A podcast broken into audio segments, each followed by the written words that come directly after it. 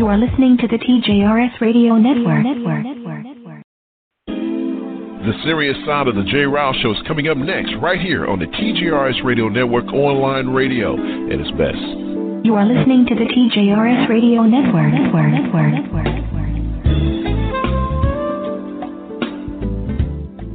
No more, it's none of my business. No more, I'm sure they'll work it out. No more, boys will be boys. No more, I'll say something next time. No more, why didn't she tell anyone? No more, she was flirting with him. No more, she's too smart to let that happen. No more, not my problem. No more, he didn't mean it. No more, why doesn't she just leave? No more, he said he was sorry. No more, she was drunk. No more, she was asking for it. No more. She seems just fine to me. No more. She should have been more careful. No more. We don't talk about that. No more bystanding. No more ignorance. No more excuses. No more. No more. No more. WWE Superstar Big Show here to tell you if you've been drinking, get a ride, take a cab, find another safe way to get home. Cops all across the country are cracking down on drunk driving. They will see you before you see them. Drive sober or get pulled over. Online radio at its best. Online radio at its best. Hey, hey, hey, guten Tag. Is your resident map of the South? Let's do this. I'm telling you, I am first very honored that you would join us tonight. He has a very limited time spot, so we want to bring in Mr. Alan Farrell right away. Hey, how are you, Kathleen? You know what? I'm gonna make you do what it do, baby. Man, what's crack a lacking, baby? What's crack a lacking? It's time for the serious side of the J. Rouse Show. Don't try to call me out, princess. You can take your love and true purpose and stick it. She's a bitch. You are listening to the TJRS Radio Network. Network.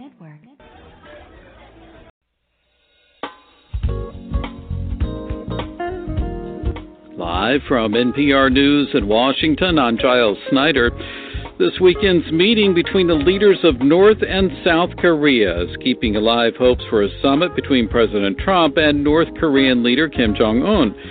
Kim and South Korean President Moon Jae-in met yesterday in the DMZ. NPR's Elise Hu is in Seoul. Moon said he and Kim Jong-un met at their shared border on a request by Kim. In a press conference, Moon described his conversation with Kim as candid. He said Kim made clear his will for denuclearization and wanted to end the history of war and confrontation between the two Koreas. Moon further said he hopes for a trilateral summit after a potential upcoming summit between the U.S. and North Korea. Speaking at the White House last night, President Trump said efforts to keep the summit between him and Kim seem to be, in his words, going along very well. The White House says an advance team is to head to Singapore to prepare as planned. Trump talked about North Korea as he welcomed 26 year old Joshua Holt, Holt arrived back in the United States after having spent the past two years jailed without trial in Venezuela. This weekend's forecast calls for wet weather for much of the Gulf Coast as subtropical storm Alberto prepares to make landfall. Troy Public Radio's Kyle Gassiott reports that the governor of Alabama has joined the governors of Florida, Mississippi, and Georgia in issuing states of emergency. In her statement, Alabama Governor Kay Ivey said she's concerned about the possibility of serious flash flooding when Alberto brings rain to the coastline in amounts that may rise close to the level of a foot foot. In addition, the National Weather Service says that the combination of storm surge and tide may cause areas along the coast that are typically dry to flood quickly, and there's the possibility that isolated tornadoes may hit parts of the state. Alabama recently announced record tourism numbers for the past year, but that economy may take a slight hit this holiday weekend as visitors choose to spend the unofficial start of summer in places other than Gulf Coast beaches. For NPR News, I'm Kyle Gassiott in Montgomery, Alabama. Industry groups say lawsuits against oil companies over climate change are frivolous. Grace Hood from Colorado Public Radio reports that nearly a dozen lawsuits are working their way through the courts. In Colorado, the city and county of Boulder are suing two oil giants over damages from wildfires and floods that they say were related to climate change. Lindsay De La Torre is with the Manufacturers Accountability Project, an industry backed effort to oppose litigation like this. We're concerned that if this trend continues, it could harm manufacturers of all sectors and sizes. In California this week, a group of oil and gas companies petitioned a judge to throw out suits filed by San Francisco and Oakland. The judge delayed the decision, seeking more documentation from both sides. For NPR News, I'm Grace Hood in Boulder, Colorado. And you're listening to NPR News.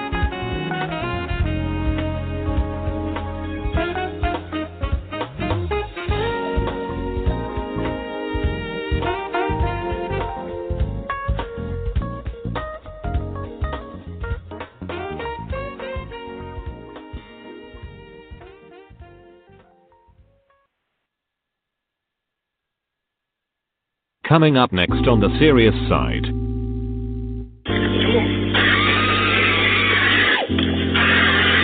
The 65 year old grandmother wailing in this dashcam video had just been pulled over by police in Alpharetta, Georgia.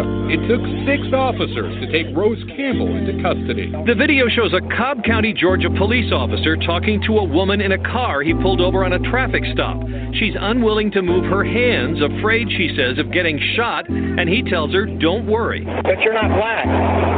Remember, we only kill black people. Yeah, we only kill black people, right? Harvey Weinstein has been taken into custody.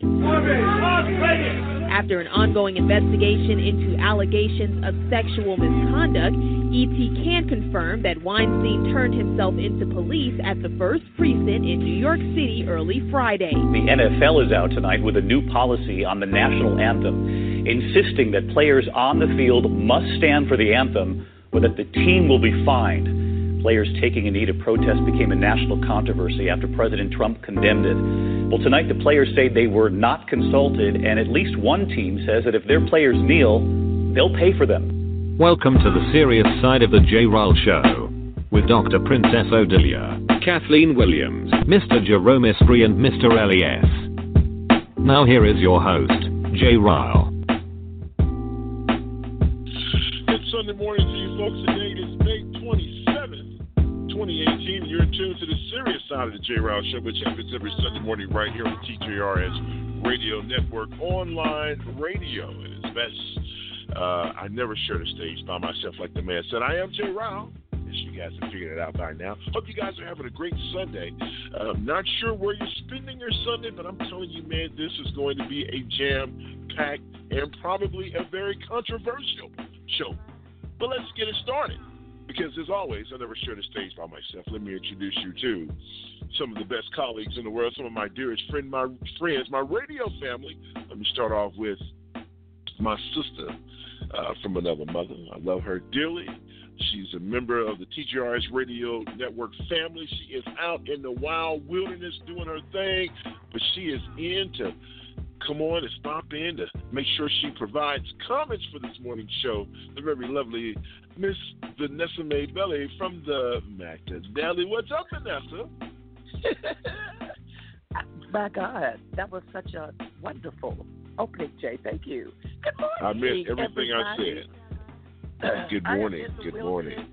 Good mo- and in the wild, and I am camping on the Gulf of Mer- uh, Mexico. And if I sound all crazy, forgive me because my allergies are going ballistic, but I'm having a ball. So I am here and happy Absolutely. Memorial Day to everybody. And thank you to our veterans for everything, Jay Ryle, that you all have done for us. Thank you so much for that. As always, just a classy, classy woman. And let me make sure, let me make sure I say this because people are addressing you by Miss McAnally. Her last name is Haynes.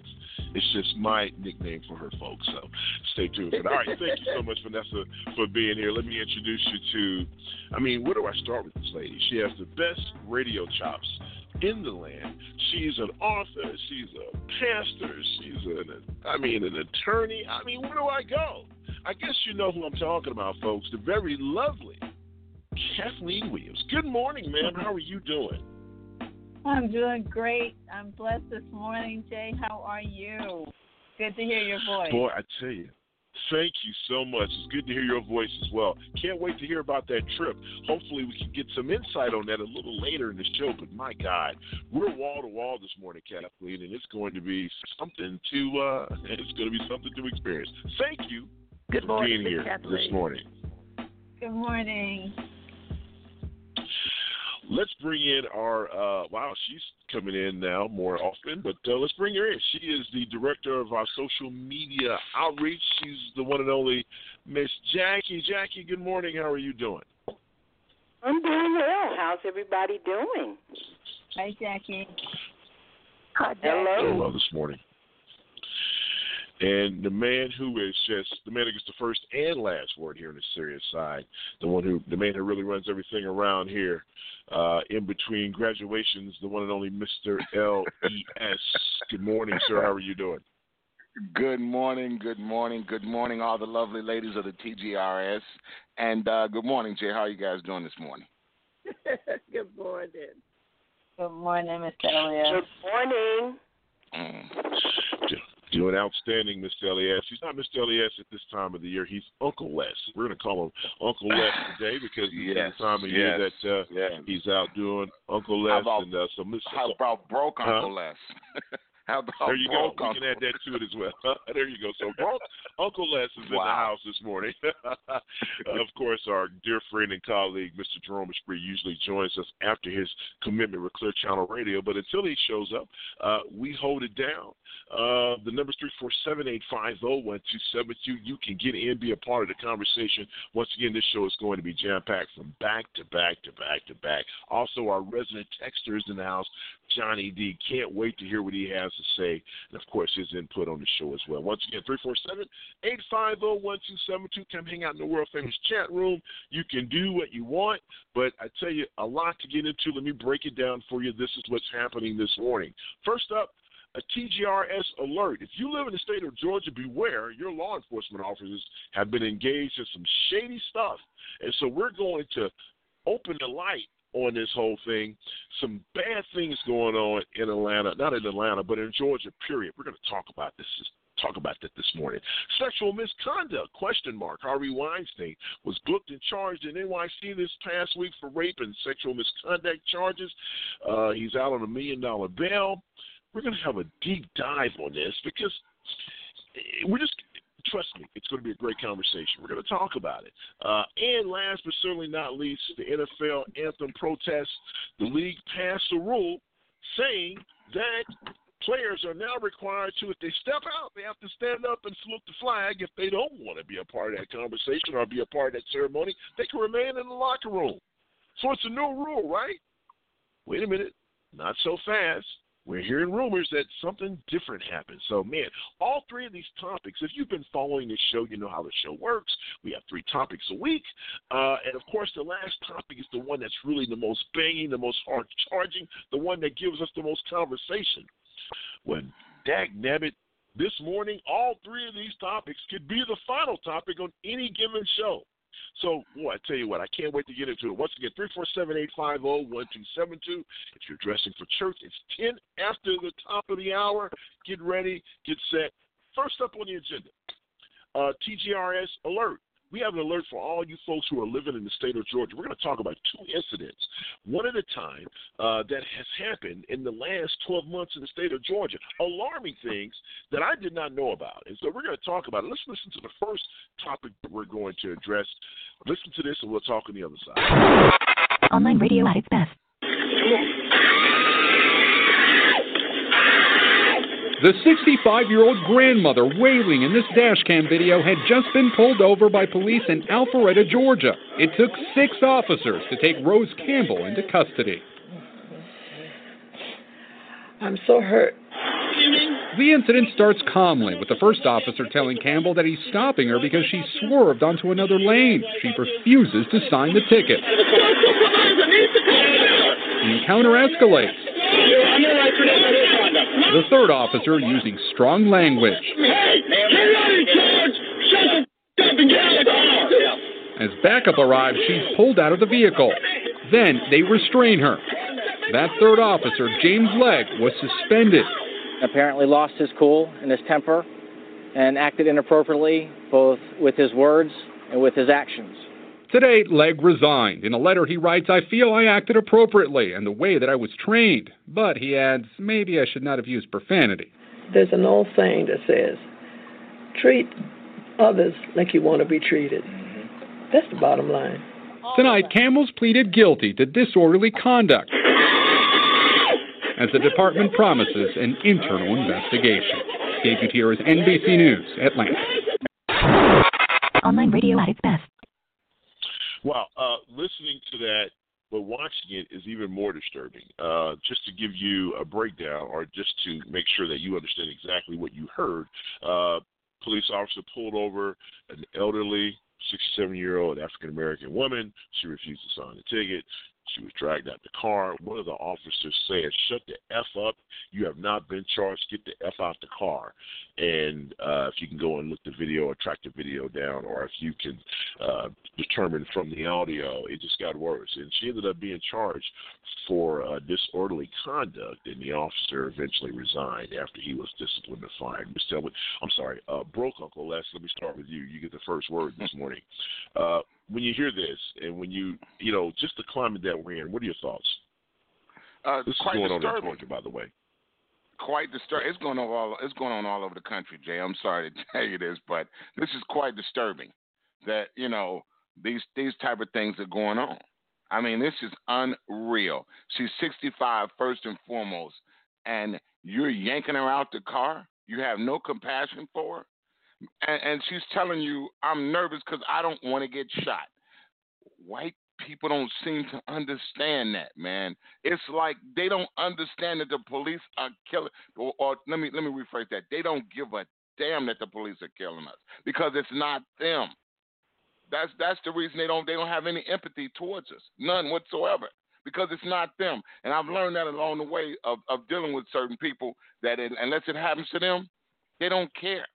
So I understand her plight. When a, even when a police officer gets behind me and I'm driving, and I have done nothing wrong, I am nervous because I don't know if this is the last time I'm going to take a breath.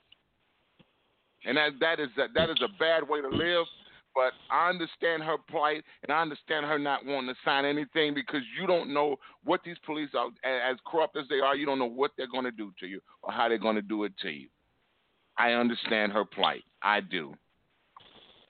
Absolutely. And that's Uh, crazy you know, in this just- climate.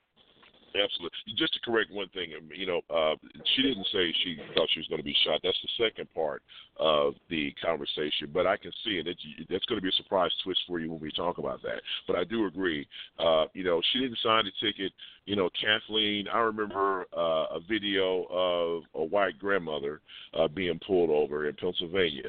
She actually took the ticket, tore it up, and threw it at the officer. And the state trooper very calmly stepped to the side and said, uh, "You need to step out your vehicle and pick it up. Uh, if not, uh, you will be ticketed for uh, littering." And you know, she was cussing and fussing and spitting and all types of things. But this just goes to show that there's a double standard. Because, like Mr. Elias said, where's the respect for elderly people? 67 year old grandmother. What exactly she's going to do now? The video shows there were five officers that ended up being called to that scene. Five, all white, and with the one officer dragging her out the car. I mean, uh, what type of country do we live in where people are allowed to do such? It reminds me every time I see stuff like this, Kathleen. It reminds me of some of the old movie. You know, it reminds me of actual raw footage uh, from the civil rights movements in the '60s. But it also reminds, you know, I remember watching the movie Mississippi Burning and, and, just watching all this stuff. It's like we are, you know, they say, you know how they talk about things. They always come back in style. You know, froze are back now, and bell bottoms are back now. Is this a situation where now? African Americans losing their civil rights. Is that back in style now? Are we going back to the 60s? Well, you know, it, it, it's it's so disheartening. I'm just kind of, um, you know, just a little bit choked up here. I, it's terrible, and it is. It doesn't seem like it's getting better. It seems like it's going in the opposite direction. Of course, um, you know, the culture, the energy, the vibe of this country right now is subject to constant berating by an, you know, uh, a bigoted, untempered, uneducated, unsophisticated individual who is constantly pouring poison into our minds himself through Twitter and through the media 24 hours a day. There was nothing more um, peaceful and relieving and, uh, as to get out of this country. I was so happy when I got back. I couldn't even I couldn't even turn on the television because I didn't even want to see clips of him uh, for the upcoming news. It, it was you don't even know how stressed out and uncomfortable you are in this country until you get out.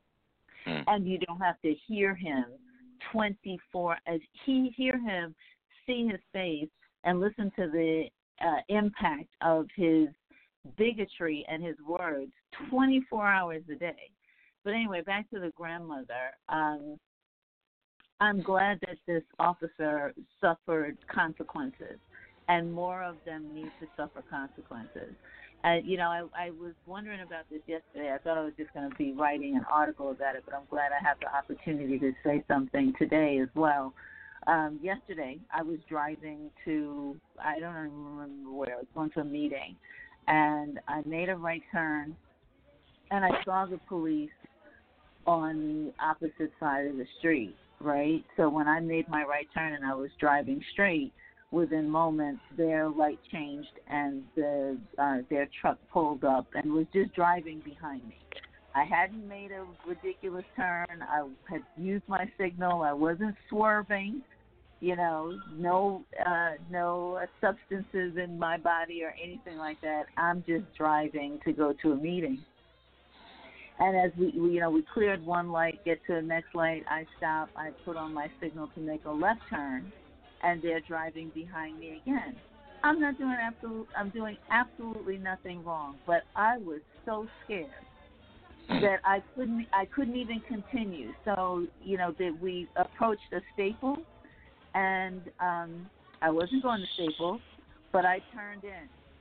I turned into Staples and sat in the parking lot for a few minutes to, you know, like just kind of get myself re-centered, and then continued on my way. And white people, you know, folks would say, you know, that was ridiculous. You know, what did you really hmm. think was going to happen? But what we also know is they'll drive behind you, run your plate, wait for you to do something wrong, and then pull you over if it happens to be ticket time, right? I mean, we know it, hmm. ha- it happens all the time. And then you know that when you're stopped, you have, like you said, Miss Elias, you don't know if that's going to be the last time you see your family right.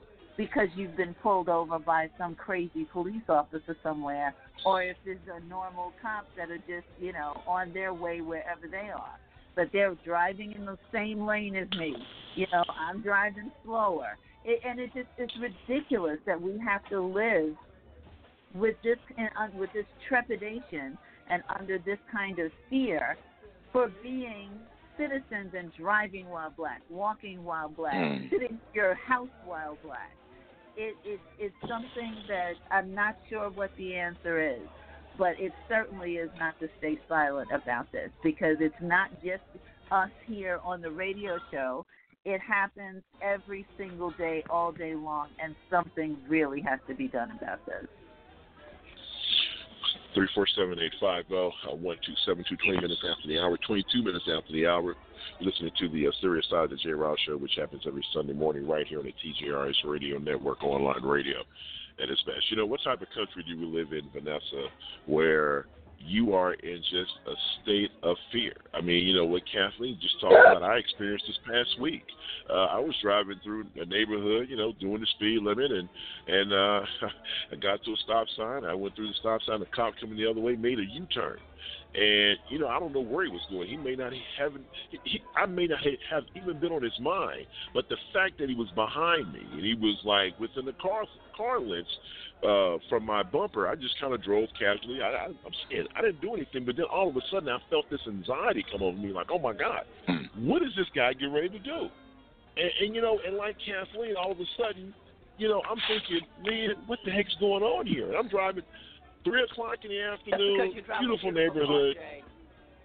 You know, well, I was in my truck, but I mean, the bottom line is, is that you know, it's a beautiful truck too, by the way. But but it, you know, just it, it's it's it's just that it's just that fear, Vanessa. What type of country do we live in where we are automatically sweating when law enforcement turns around? Like I said, the guy may not, I may not even been on the guy's radar. Maybe he was making a U-turn and go back to the station. Maybe he was going he to come to the heat. The, he may, but see, there you go. Your license plate to see if you had the ticket. There you go. There you Why? go. That's what he was Why? doing. Because was black. But Thank you. But listen, guys, in Houston, I've been in Houston 55 years, my whole life. There is two neighborhoods. One is Pasadena in, in Houston, and one is DeSoto City. Well, three. And one is Bellaire. When you drive through those little cities that sit right in the middle of Houston, oh my God, you better drive like under the speed limit, uh, tunnel vision. Don't make a complete stop at a stop sign.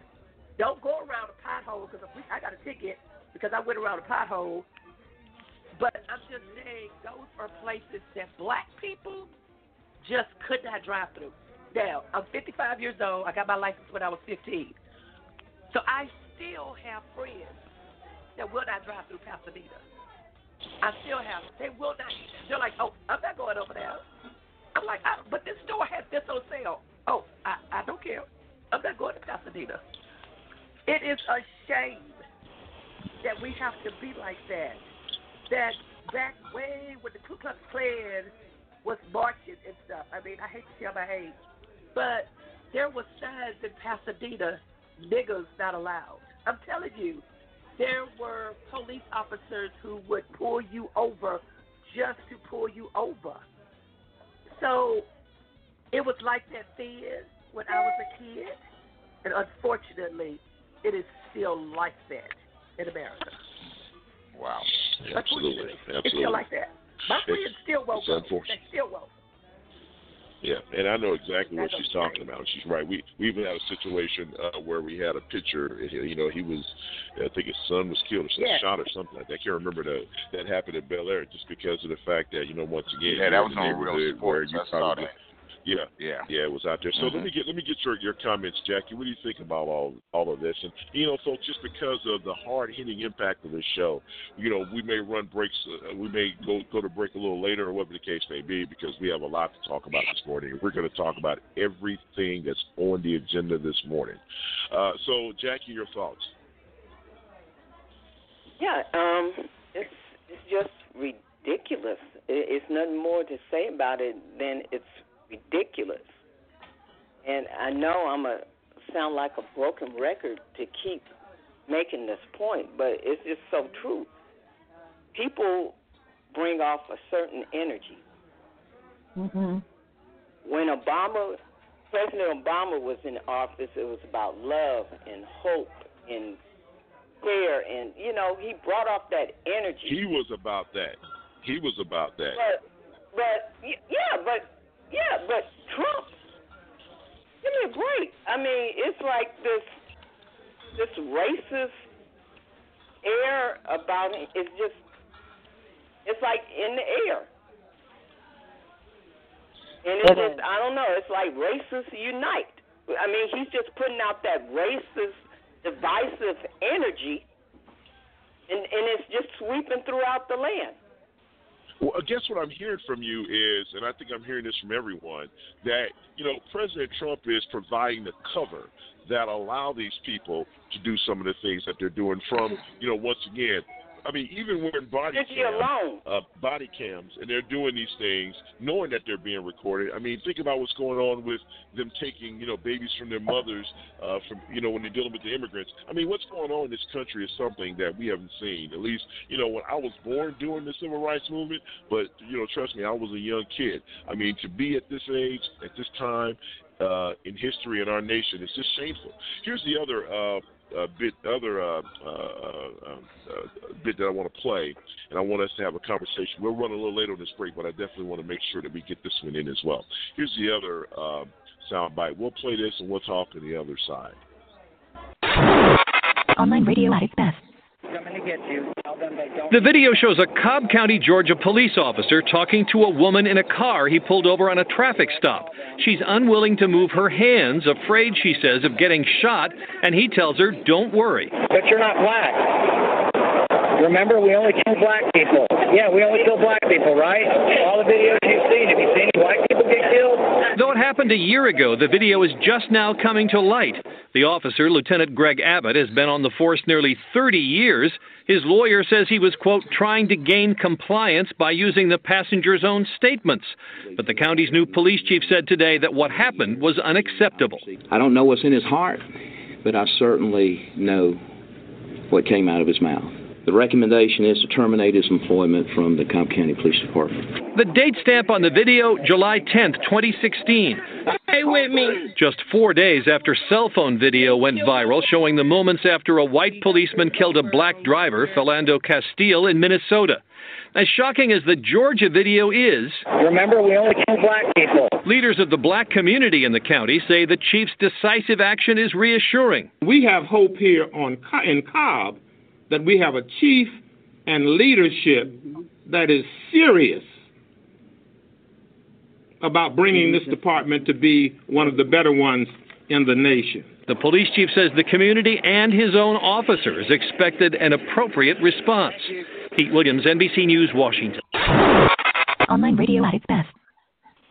You know, uh, another situation where a Georgia, you know, law enforcement officer is engaging in things, in my opinion, that was just just horrible. Uh, and and you know, so so to hear a police officer tell someone, "Hey, remember, we only shoot black people." I, I mean, this is this is amazing. That that that this type of dialogue that we have to continue to have these conversations uh, in this day and age. So let me just swing around the table and get everyone's thoughts on that. Uh, Mr. Elias, uh, your thoughts, please. well, you know, at least he didn't lie. He told the truth. They only shoot black people. The bottom line.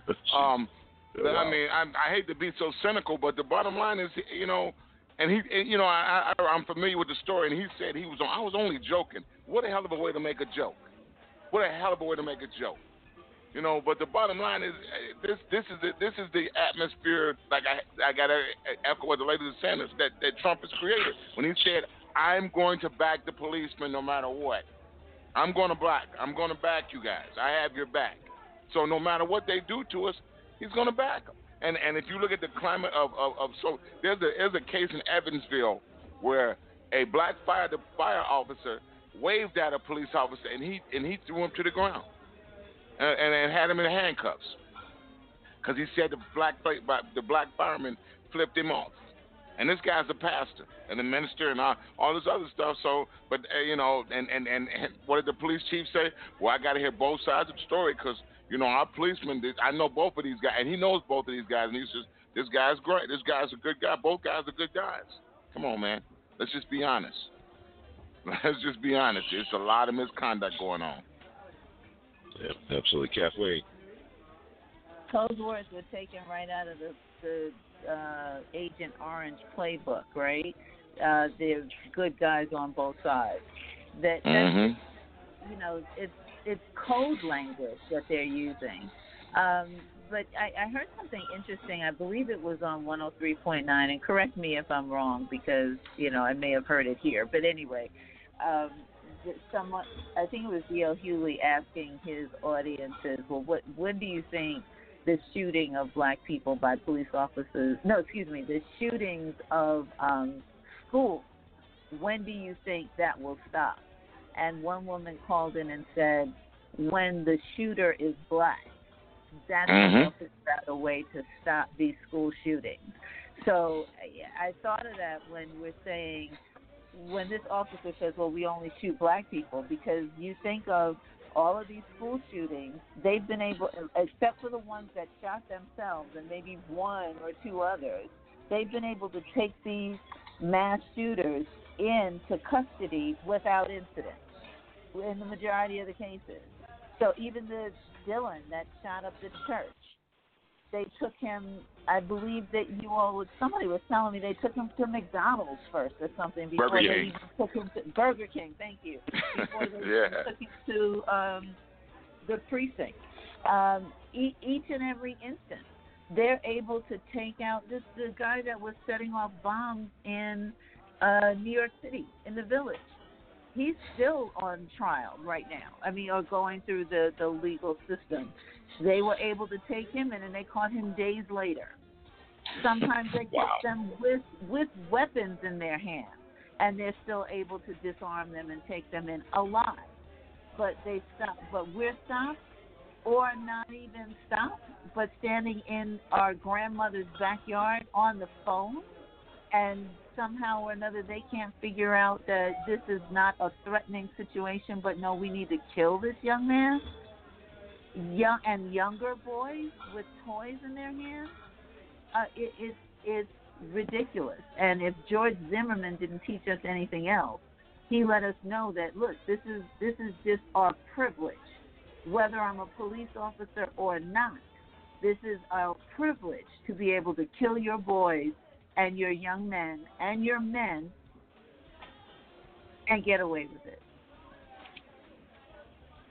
Yeah, it's uh, it's a it's a shameful, shameful uh, time in American history. Three four seven eight five zero one two seven two. It's uh, bottom of the hour, a little bit past the bottom of the hour. You're listening to this serious side of the J. Ryle Show.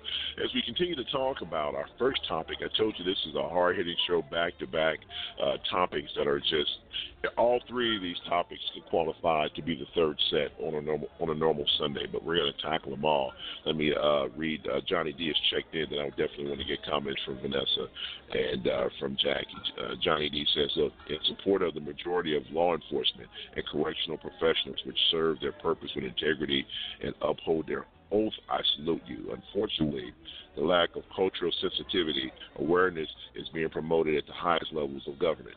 The fact African Americans and Hispanic Latino Americans have to live in fear of the public servants that are charged to protect and serve the citizens of their communities as an abomination of America and the false amendment of the Constitution.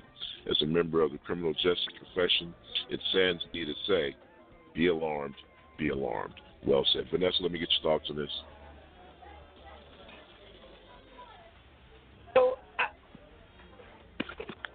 Think uh, we be on talk shows and radio shows and do chants and everything else. I just, I just don't know what is going to happen or what it is going to take to change the way things are now, the way things have been since I can remember it. I'm 55 years old. I just don't know what it is that we can do. Yeah. Uh, during you know chatterbox is where we listen in from our listeners. You can either put your comments in the world famous chat room. I'm getting comments at the chat room. People can't get in. Uh, just keep trying. I'm pretty sure it's open. Uh, but we also uh, monitor social media sites, and we usually read comments uh, during the, that section of the show. But wanted to jump in and read something here real quick from a young lady by the name of Veronica. She just said, simply put, she has tears in her eyes. Um, and, you know, and it's a very humbling moment, and it's a very sad moment that you live in a country where you are law-abiding citizens, you're doing the things that you're supposed to do, and yet and still you consistently live under the threat of police violence. Jackie, let me get your thoughts on this. Um, I'm going to both respond and do the social media thing right quick as well, since we're kind of in that time anyway. Um, What do I we do it after the break? Let's let's let's let's let's stay let's stay in order. Just as soon as we come out of the break, you can go ahead and get that comment. But uh, let's give me your thoughts on this particular uh, thing. Um, yeah, I I don't know what to say, to say about that. I'm I'm with Mr. Elias. I mean, what a way to call yourself joking. And what is all this stuff want to surface after a year and all that? It's called a cover up. It's It's called called a cover. hardworking journalists. It's called hardworking journalists who will who always you know that's one of the reasons why the president wants to shut journalism down. You know, you have journalists every day, guys, who are out there filing petitions under the you know the freedom I guess it's the Freedom Act. I'm not sure what the, the right name of it is. Who's trying to get information out? Where you have police departments and and all these different you know all these different entities out there who's trying to keep this information. You're right, Jackie. There's a cover up, but you have journalists out there who are filing these notions in court, who are doing all these different things uh, to make sure that this stuff is brought to light. Go ahead and finish your thought. No, I'm done. I don't have nothing else to say. Okay. Just so- reiterate what I right. said already. All right, let me. Okay, let me let me do this. Uh, something that happened at the end of the movie. Remember the movie A Time to Kill? Remember at the end when where the attorney, uh, the defense attorney, gave his comments, uh, his remarks, or his closing remarks in that case, and he asked the audience to close, asked the jury to close their eyes. I'm going to ask you guys to do the same thing. Close your eyes for a second. That that that clip that you just heard, it was a white woman who was afraid to take her hands off the steering wheel because she was afraid that she was going to get shot. Uh huh. So you thought maybe, oh, it was a black, no, white girl that they actually ended up taking into custody. It's just a shame, shame, shame. Once again, three four seven eight five zero one two seven two. Just a show back to back to back, wall to wall, just topics that we need to get off our chest that we need to discuss. All right, in this week's edition In Four Minutes or Less, uh, we're going to take a look. Now, you know, Cosby was convicted of all those crimes, of, well, the things that he was accused of. Uh, but, you know, we never really and truly heard from his on air radio, I'm sorry, uh, on air TV family. And so this morning, we're going to listen to what his TV wife had to say, son, daughter, and son in law. This is before the verdict. But welcome to this week's edition. And in four minutes or less, we'll talk after the fact. For eight years, she was the wife of America's iconic TV dad. Phylicia Rashad describes the Bill Cosby she knows. He's a genius. He is generous. He's kind. He's inclusive. Tonight, speaking to ABC News exclusively about a dozen women of sexual assault and impropriety. What has happened is declaration in the media of guilt without proof. Earlier this week, her remarks about the women who have come forward created a firestorm. You were quoted online as saying, forget those women. And that was a misquote. And that is not what I said. What I said is, this is not about the women. This is about something else. This is about the obliteration of legacy. Because some people might think that it was dismissive. I am a woman. I am a woman. I would never say such a thing. But she's under attack today as three more women step forward with new accusations against Cosby. Phylicia, you should be supporting these women. When you first heard women were saying they had been drugged or raped, I had never heard that okay. before. And I can't even speak to those things and don't want to. Lisa Bonet has opened up for the first time about the sexual assault allegations leveled against her former TV father, Bill Cosby. Bonet claimed that she wasn't surprised to learn about the allegations against the disgraced actor. While she had no knowledge of his alleged inappropriate behavior while working with him on The Cosby Show and its spinoff A Different World, Bonet says she often sensed a negative vibe from her co star. She revealed, there was just energy, and that type of sinister shadow energy cannot be concealed. Bonet and Cosby famously shared tension regarding her professional choices, including his opposition to her role in the 1987 film Angel Heart, in which she had a nude scene. When asked if the revelations of Cosby's behavior have changed her memories of her time on The Cosby Show, Bonet responded, No, it's exactly as I remember it. Now you deal with another sad situation Bill Cosby. Hmm. How many years were you on that show? Eight years. How old were you? At 13. We started, I was 13. You said he was a mentor to you. I knew Bill very well, interviewed him many times, spent a lot of time with him. Has this been difficult for you? Yeah. Um, because when you watch someone who you know and love, you know, go through what he's going through, it's difficult not to, uh, you know, not to feel something, have some kind of emotional response to, you know, what this person is going through. Have you spoken to him? Yeah. Have you lost faith in him? Have you lost feelings for him? No. What are your feelings? No, not at all. I, it, honestly, m- my biggest feeling is um, I feel sad for, you know, just just the way this whole uh, just just the way the whole story has come about, and and when you're you've done so much wonderful, uh, so many wonderful things for so much of your career, and uh, you know after having had such a long path and long journey, you have something like this that you've got to contend with. You forgive if it's true? We never will never know.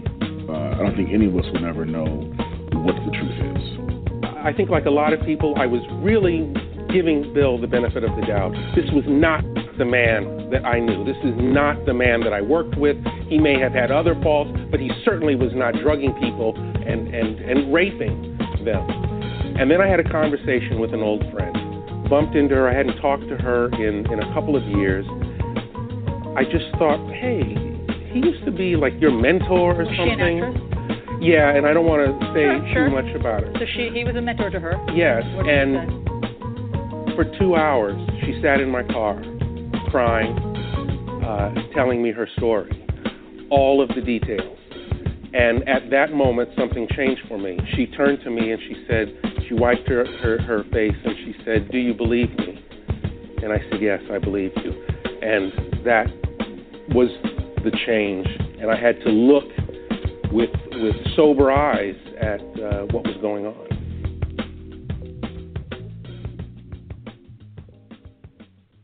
One month or two? Five. Certainly, darling. Look what you did. What? You spilled. I'm sorry. It's it's just a little bit. Here you go again. Sorry, sorry, sorry. What, what can I do? You can't do anything because you can't do anything right. I don't know what to Just shut up. Say it with a clear fingertip. Kids learn a lot from their parents, including domestic violence. Stop the vicious cycle today. Harvey Weinstein has been taken into custody. After an ongoing investigation into allegations of sexual misconduct, ET can confirm that Weinstein turned himself into police at the first precinct in New York City early Friday.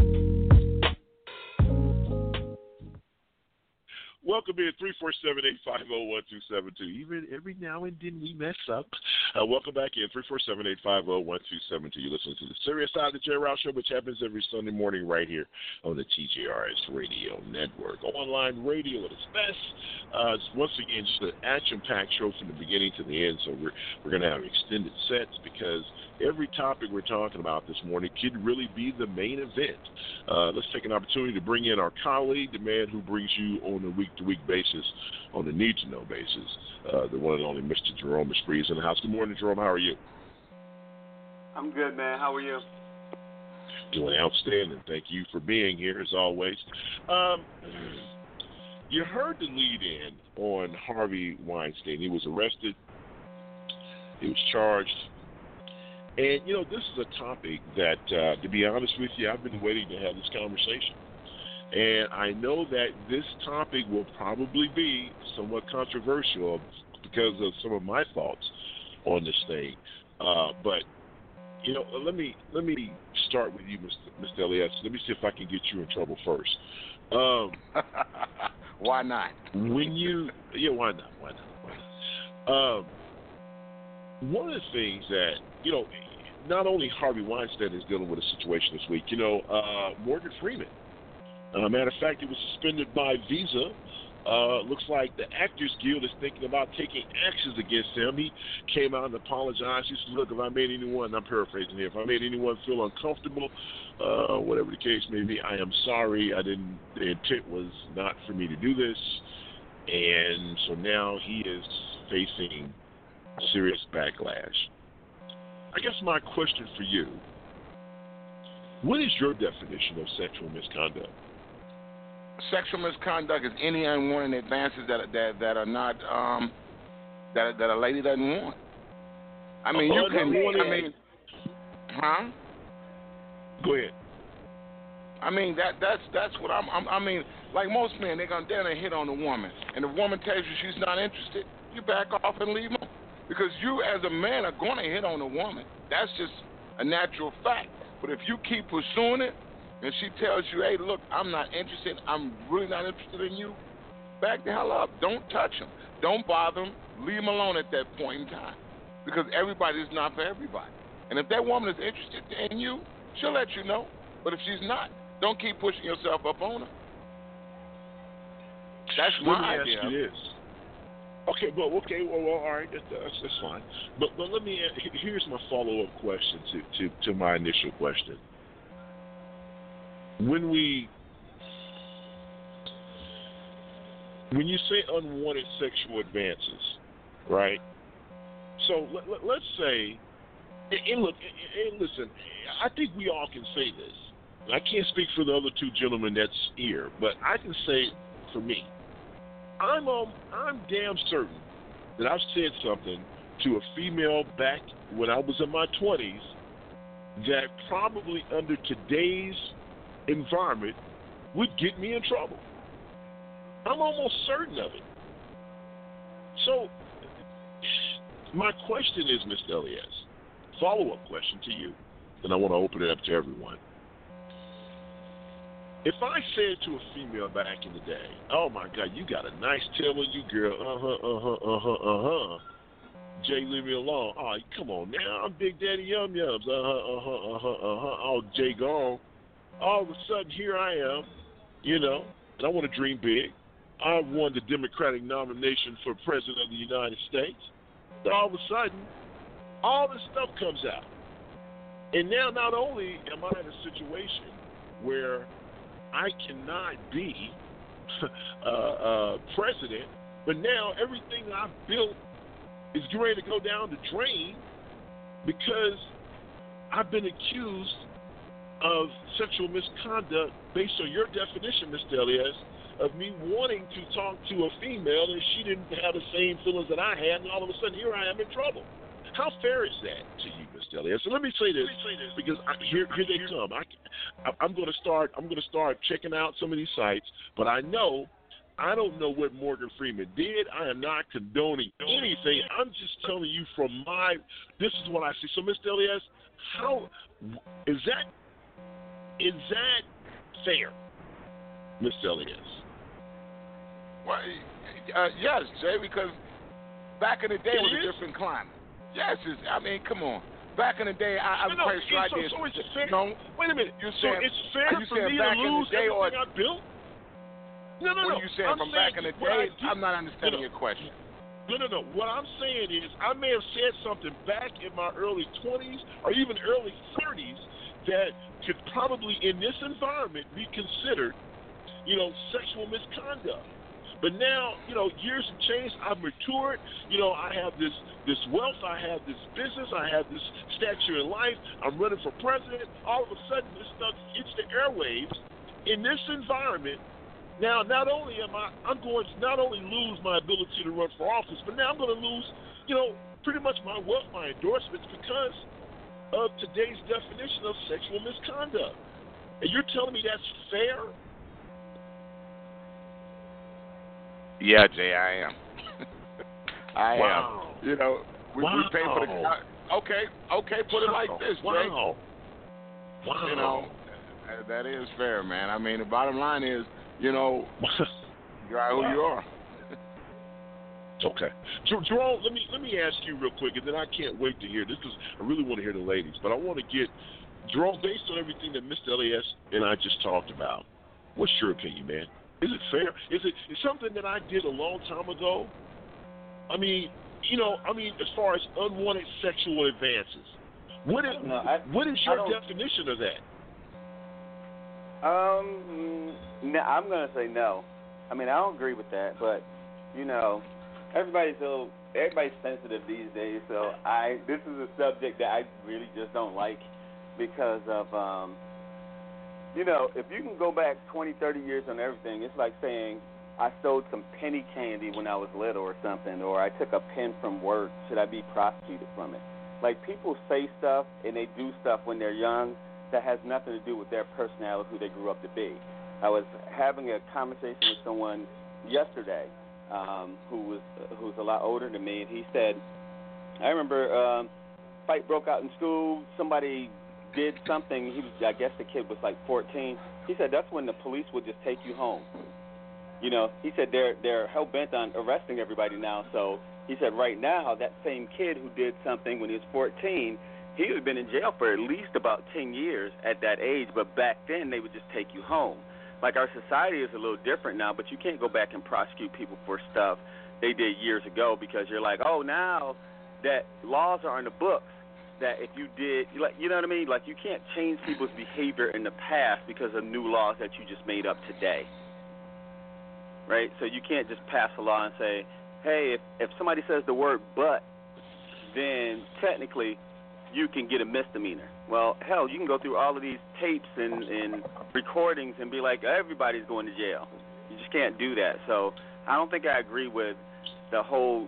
You have to be accountable for the rules of the game when you are in that game, like when those rules existed. But retroactively going back, Wow. you know, I can't. I can't vouch for that. I can't support that at all.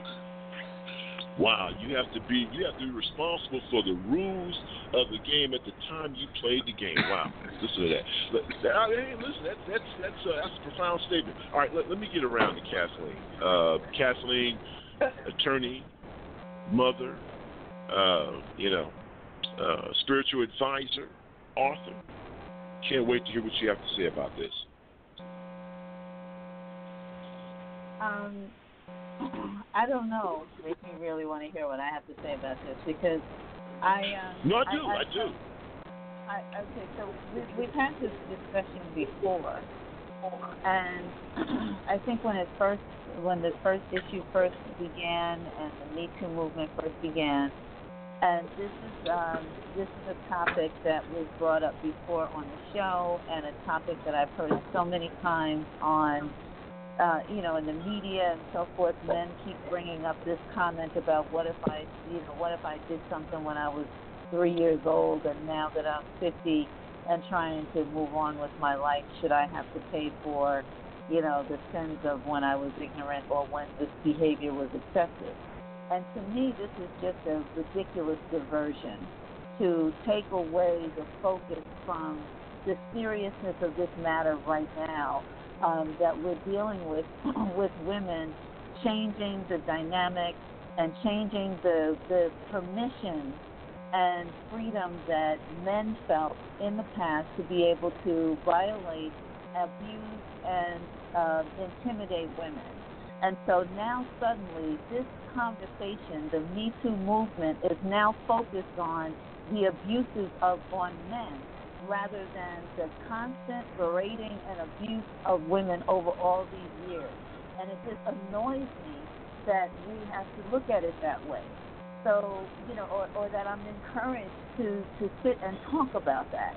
I think each instance would be taken under advisement. I don't think that this Me Too movement is intended to now um, uh, abuse or mistreat men who did not have a pattern of behavior that that, that literally dictated a um, not only superiority but a freedom to continually and consistently abuse and take advantage of women in, in, in, in certain situations, um, using their power and so forth to take advantage of women. And the idea, this, this to me is the Black Lives Matter, All Lives Matter. That's just, this is the equivalent of that to me. So I just get so annoyed when this conversation comes up because you're asking me to be logical about a hypothetical situation, and I don't think that I've seen something that like this that was this hypothetical. I did some. I said somebody had a a nice body 30 years ago, and now I'm running for office, and they tell me no, you can't. Right? If you want to use the guy, I can't even remember his name right now. Probably one of the first that resigned from Congress. He was an actor or comedian or something like that, and the Democrats kind of just Uh, Franken, Al Franken. Yes, the Democrats kind of quick, quickly swooped in and told us. I think it was Pelosi was probably leading the bandwagon on this, telling him to resign over something. Uh, one photograph that they came up with, and I don't know if there were like more women or not. I'm just using his as an him as an example. And so Okay. many people felt like he should not have resigned. And if that if that one photograph was the issue, I agree. It was horrible, but he apologized. He didn't deny it. We didn't see any pattern of behavior with him, and so on and so forth. So I think these situations should be taken um, separately, individually, but I just don't like turning this conversation into that.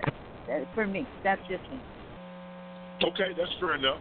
Let, let me push back a little bit, but I'm going to swing around to you, Vanessa. Um, uh, you know, you, you bring up the Harvey. You know, you bring up. She brought up Al Franken, and, and you know, and, and the photo of him once again standing over a woman, a woman with, with his hands covering, you know, over like he's grabbing her breast or groping her breast. You know, that led to him being uh, ousted. I mean, that was the the evidence that you know, boom, led for him to be kicked out of Congress, or or for him, or him being forced to resign. But you know, but I think in that case there were a, a few more women that came across. Let, let me say this, and and and. and and I want to definitely get your your your, your uh, uh, opinion on this. I really and truly believe. I know that's no, no, no. I, I will. Let, let, me tell you. When I ask questions about things like this, uh, you know, I, am in a learning mode, right? I, am in a mode where I want to hear what you have to say. Uh, you know, we don't. That's what makes this country great. We don't agree on everything. We really and truly don't. But at the end of the day, you know, it's all about how you feel. What I'm concerned about here is a situation where, you know, we can't act like that there are not women out there that will say and do things that are just I don't like the way that so did this and I'm gonna come get them. Now, so my question is the same if you know if we are in a situation where someone is upset, someone is mad, someone you know I may have said something, you got a big tail girl, blah blah blah blah blah. I don't like that bastard. I got him on recording saying these things, and all of a sudden here I come. I'm going to put it out in the public, and that's not who I am or what I am. I was young, dumb, and ridiculous. But now here I am, which life's lessons taught me, you know, how to act things, do things a certain way. In Al Franken's case, look at all the things he had been doing for women. So, you know, as far as but positive change you know, for women. Excuse me, Jay, so, but that's so, not so anything new. That no, didn't just happen no, no, no. with the Me Too movement. That's been going on forever, as long as the world has been round. Kathleen, that's been an issue. I, Kathleen, People brought I, I that get up. it. Kathleen, but, I, I get you it. know, I'm, why not. I'm not. connecting it now to the Me Too movement? No, no, no, you know, no, I no, no, no, no, no. Well, but we have to, Kathleen, because that's the Kathleen. We have to do that because this is the moment that we're in. You, you can't say that that everything that's going on right now. The, look, the, the, the Me Too movement. I applaud it. I really and truly think it's overdue. Women who have been getting abused in the shadows, bravo. This is a good thing. What I'm concerned about now is are we going to take every little thing that has happened in the past and file it under that category, and now all of a sudden we're going to, you know, men who have made mistakes, because let me tell you something. If anyone amongst us who haven't committed a sin or have made a mistake, say something now. When none of us can say that. So, so why? And, and let me swing around to give Vanessa the opportunity to talk here. So, why are we in a situation where, if this happened a long time ago, and it's not rape, it's not you know forcing yourself on a woman. If it's just you saying something inappropriate to a female, why should you have to have to go through this for something you did a long time ago? Is that right, Vanessa? You know, I was so shocked when I saw that it was Morgan Freeman, but then I wasn't shocked. Right after somebody posted on Facebook that they were going after a black man, I immediately started Googling it. Then I turned on different news channels to see what I could find out. When I saw the interview where this black girl was being interviewed by Morgan Freeman, and she said something relating to I'm not uh, dressed as, as the others are, or I don't look like the others are that were interviewing with him. Something in that nature, and he leaned back, excuse me, like a normal black man, a man, period, and said, "Uh, you look good to me." Yeah, I don't see nothing wrong with you. You're looking fine to me. I said, "Is he crazy?" Did he know he was okay. Then the next one I saw, she was white.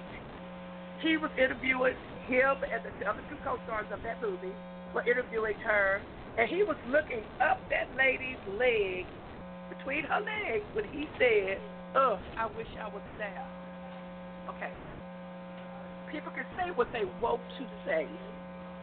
But when they got you dead to right on video, that's just your butt.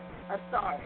So you can't say I didn't do it. Now, I did hear you say that the Screen Actors Guild was thinking about taking his license or whatever, and I think that's horrible because I haven't heard them say they, they might have, but I have not heard them say they was going to take anybody else's.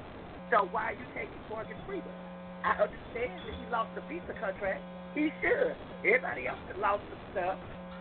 But I don't think they should take his Screen Actors Guild paperwork because you know what? He worked hard to get those hours built up. They have excellent insurance and benefits. You didn't take the other people's Screen Actors Guild licensing. Why would you take his? So him apologize, Big J, means nothing, absolutely nothing to me. He just, do y'all remember that Morgan Freeman got caught about 10 or 15 years ago in a car wreck with a white woman and his wife found out at the hospital? Do y'all remember that? So you know what? Karma is finally caught up with him. That's all I got to say about that one. I remember It that. finally caught up with him. I remember that. Vanessa. Yeah. Yeah. Can you imagine, Jerome, how his wife felt? That she got a phone call to go to the hospital because her husband was in an accident and to find his girlfriend was at the hospital with him and she was white. Oh, please. I Exactly. probably would have just pulled blood and shot him with some something in the hospital and got rid of him. Hmm. I just can't believe it. And then he's not gonna get a lot of sympathy for, for even an accident at that point. No, I didn't. Even, I wouldn't have had no sympathy. So all I'm saying is that that got told, that it got brushed up under the carpet.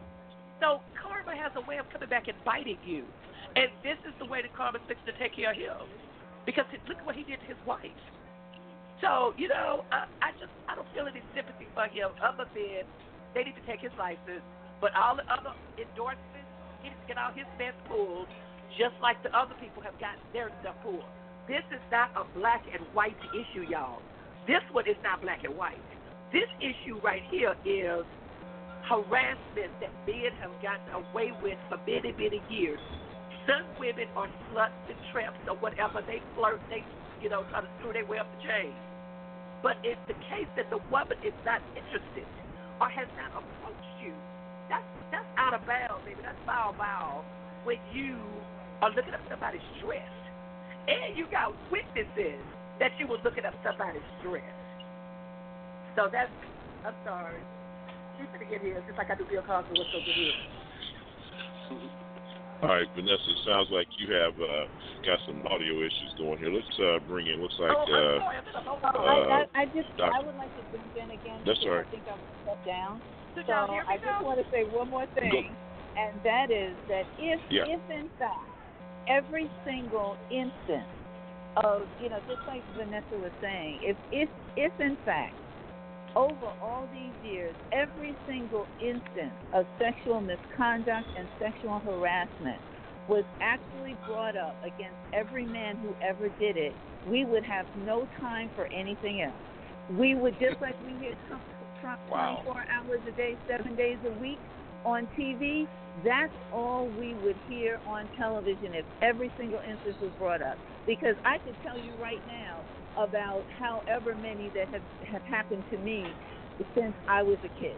When I went to school, the sexual harassment and sexual misconduct against girls was continuous. Continuous. With boys, there was actually a day of the week that girls didn't want to go to school. It was called D Day. And that was the day that the boys would run around and pull your skirt up and snap your panties or snap your bra and stick their hand up your dress and all that. It was called D Day. There was a day. And the, the teachers knew, everybody knew, kids complained about it, girls complained about it, girls would go home crying because they just got their period. This kind of thing has gone on against women constantly. Constantly. And it's Wow. the same like when we try, as black people, we try to explain why it, we're intimidated and, and we get so nervous with cops driving behind us that we pull over. This is the stuff that women go through that I don't know that men really understand. Because just like you say, okay, well, I did this when I didn't know anything about it. I was much younger. It was 10,000 years ago. That might have been how you thought it was okay to do because men just thought it was okay to do that. They used to get away with it, catcalls, this, that, and the other. But you don't know what it's like being a woman walking past men yelling stuff at you like that and then turning around calling you a B because you won't respond or you say something nasty back to them and then all of a sudden you become afraid for your life now. And this is what we've lived through since we were little girls. Little girls. But let me ask you a question. Let me it's, it's, let me let me ask you a question, Kathleen. Let me ask you a question. Let me, let me ask you a question right there because you know, listen. I, I mean, I'm listening to you talk, and, and you know, and I'm I'm just I'm moved by what you what you're saying, and, and, and you know, it's almost like uh, you know. Let me tell you how I feel right now.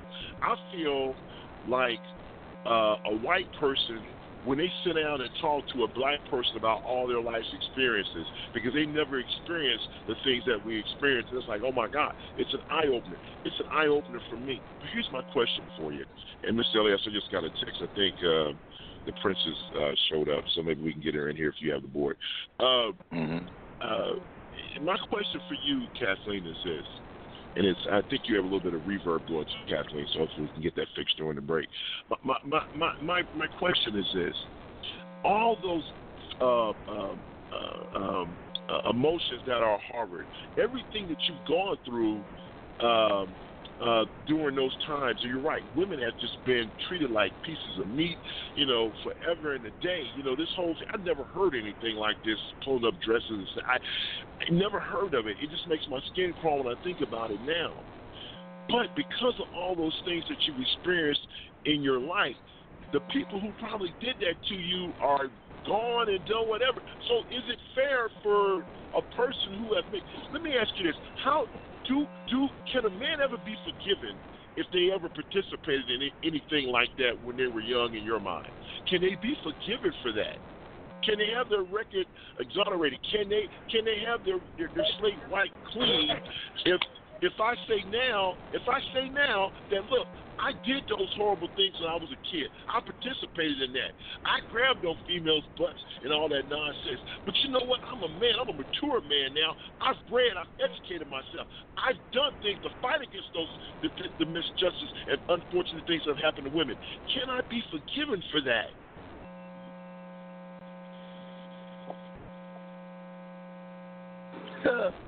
Did we lose her?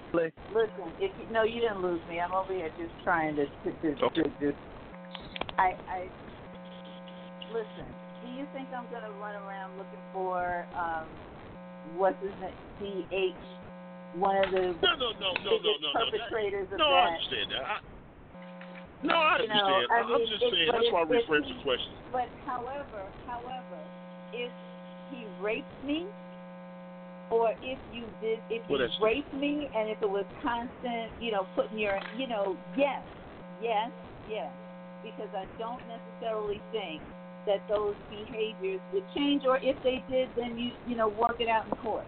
But if that is something that happened, like these kids that are um, raping girls on campus, and the, a lot of the athletes that are getting away with it and they're on campus doing it, they, yeah, I think if you Yeah. come back, yeah, you need to deal with it.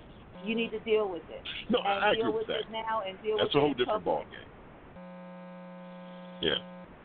Yeah. Okay. All right. Let's bring in uh, Dr. Princess Othea. She showed up here, um, and wow, we are really running over. Let me let her get a comment in here before we get to this next next uh, dessert, because we definitely want to get in it, and I want to make sure that we give Jerome enough time to do what he needs to do. Uh, bring in Dr. Princess Othea. Welcome to the show, Doctor. How are you? I'm awesome, thank you. Hello, everyone. Everyone. Okay, I want to say first of all, I was very, very shocked uh, when I read about Morgan Freeman this week. Very shocked, and uh, the comment. I, I, I, I believe that these people are grown. It's it hurts us that they've lost uh, whatever they've lost because they've put in their time.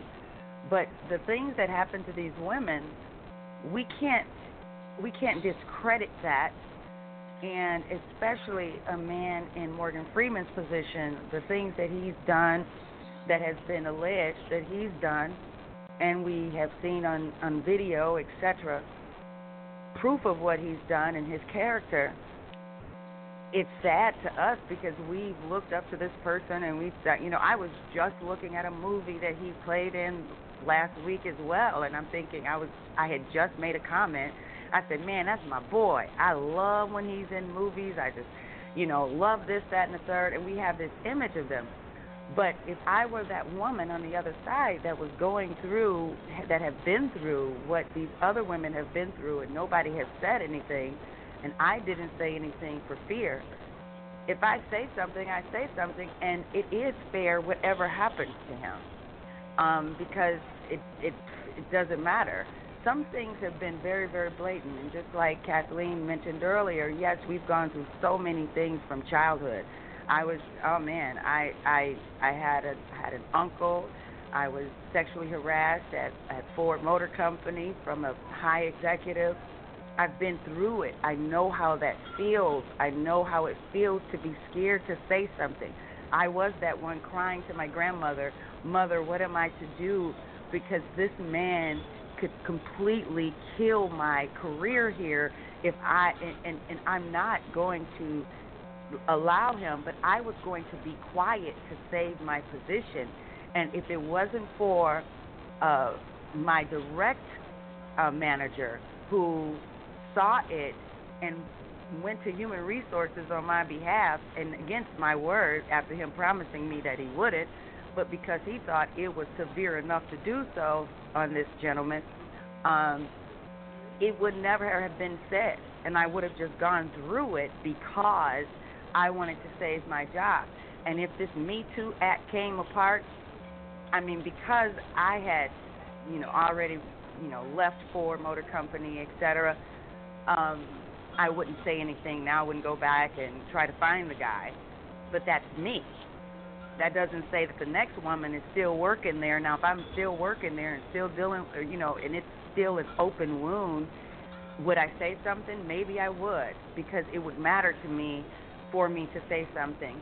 And I think it's important that the women come out. Some of the things that cases that come out, yes, we say, you know what, that wasn't even that big of a deal, you know, or because that's how we take it. You know, I, I felt I, I had a, a, a feeling about Congressman Conyers here. I mean, that really, really bothered me because he was a friend. He's a friend of mine, so it really, really bothered me. And you know, sometimes we feel that what the woman said wasn't that big of a deal, but it is a big deal. It's all a big deal. And if we got to hear it every time we turn on the TV, like we hear every time we turn on the TV that somebody got shot, for it to matter, for, for men to get it, that look, guess what?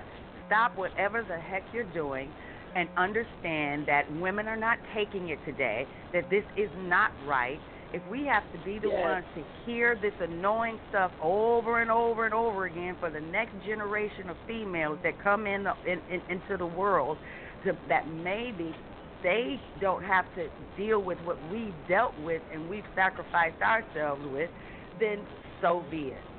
So freaking be it. It's sad. No, we didn't like about Bill Cosby. No, we don't like what happened to Morgan Freeman. No, you know, we don't like what happened to Congressman Conyers. I mean, come on, Congressman Conyers has, man, decades of history, of positive history. He's the reason that there's the Martin Luther King um, Day. All kind of things that it's yeah, like, yeah. wow, after all of that, you end on a note of Right. sexual harassment. It's hurt. It hurts, but something has Yeah. to something has to change because children are being raped, girls are being raped, kids are being raped, babies, you know. People have to know you're gonna get it and don't do it. So hey, keep it coming Right. and hey, let's keep our fingers crossed. All right, folks. Wow, uh, what a powerful show. Uh, 15 minutes left in it. Want to get into some NFL talk? We'll be right back after the break. Don't go nowhere.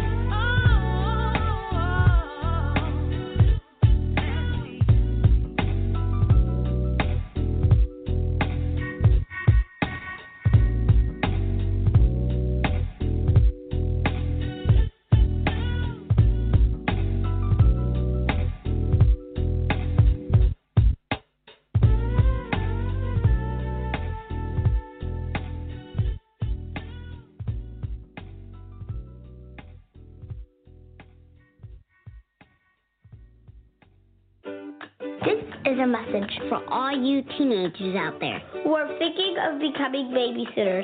Go online and take the Babysitting Basics course offered by the Red Cross. Do you know where mommy and daddy keep the bandages? You learn how to handle situations like this. It should have never come to this. More importantly, how to avoid them. Do you know where mommy and daddy keep the fire extinguisher? This is cat food. You, take the course. She had to go to the store. I guess I'll be okay. You'll learn how to take care of kids, even infants. This is not how mom does it. Cat food. I'm begging you. Please. Go online and take this course. Red Cross offers classes that teach the basics of babysitting. In just a few hours, you'll learn how to handle an emergency, the basics of childcare, and how to talk to the parents if something should go wrong. Take the course. Go to redcross.org slash babysitting and register today. The NFL is out tonight with a new policy on the national anthem, insisting that players on the field must stand for the anthem or that the team will be fined. Players taking a knee to protest became a national controversy after President Trump condemned it. Well, tonight the players say they were not consulted, and at least one team says that if their players kneel, they'll pay for them. Welcome back in 347-850-1272. You listen to the serious side of the Jay Ryle Show, which happens every Sunday morning right here on the TJRS Radio Network online radio. And it's best, a lot to get into, not enough time. But let's say good morning. We always have time to say good morning to the people in the house and say good morning to the ladies first. Vanessa Maybelle from the McAnally, good morning. How are you? Good morning. She's here, I promise. Oh, there she is. All right. All right. Good morning to the the very lovely Kathleen Williams. Good morning. How are you? I'm doing great, Jay. Good morning, everybody. How are you? Doing outstanding. Dr. Princess Odelia, good morning. Good morning, everyone. My main man, the smartest man in the world, and I just kind of received a comment from one of the listeners about Jerome. I have to read it during Chatterbox. Let's say good morning to the smartest man in the world, Mr. Jerome. What's going on, Jerome? How you doing, brother?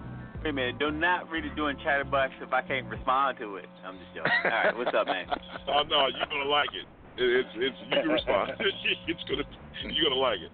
And of course, the man who gets the first and last word around here, broke Uncle Les. What's going on, broke Uncle Les?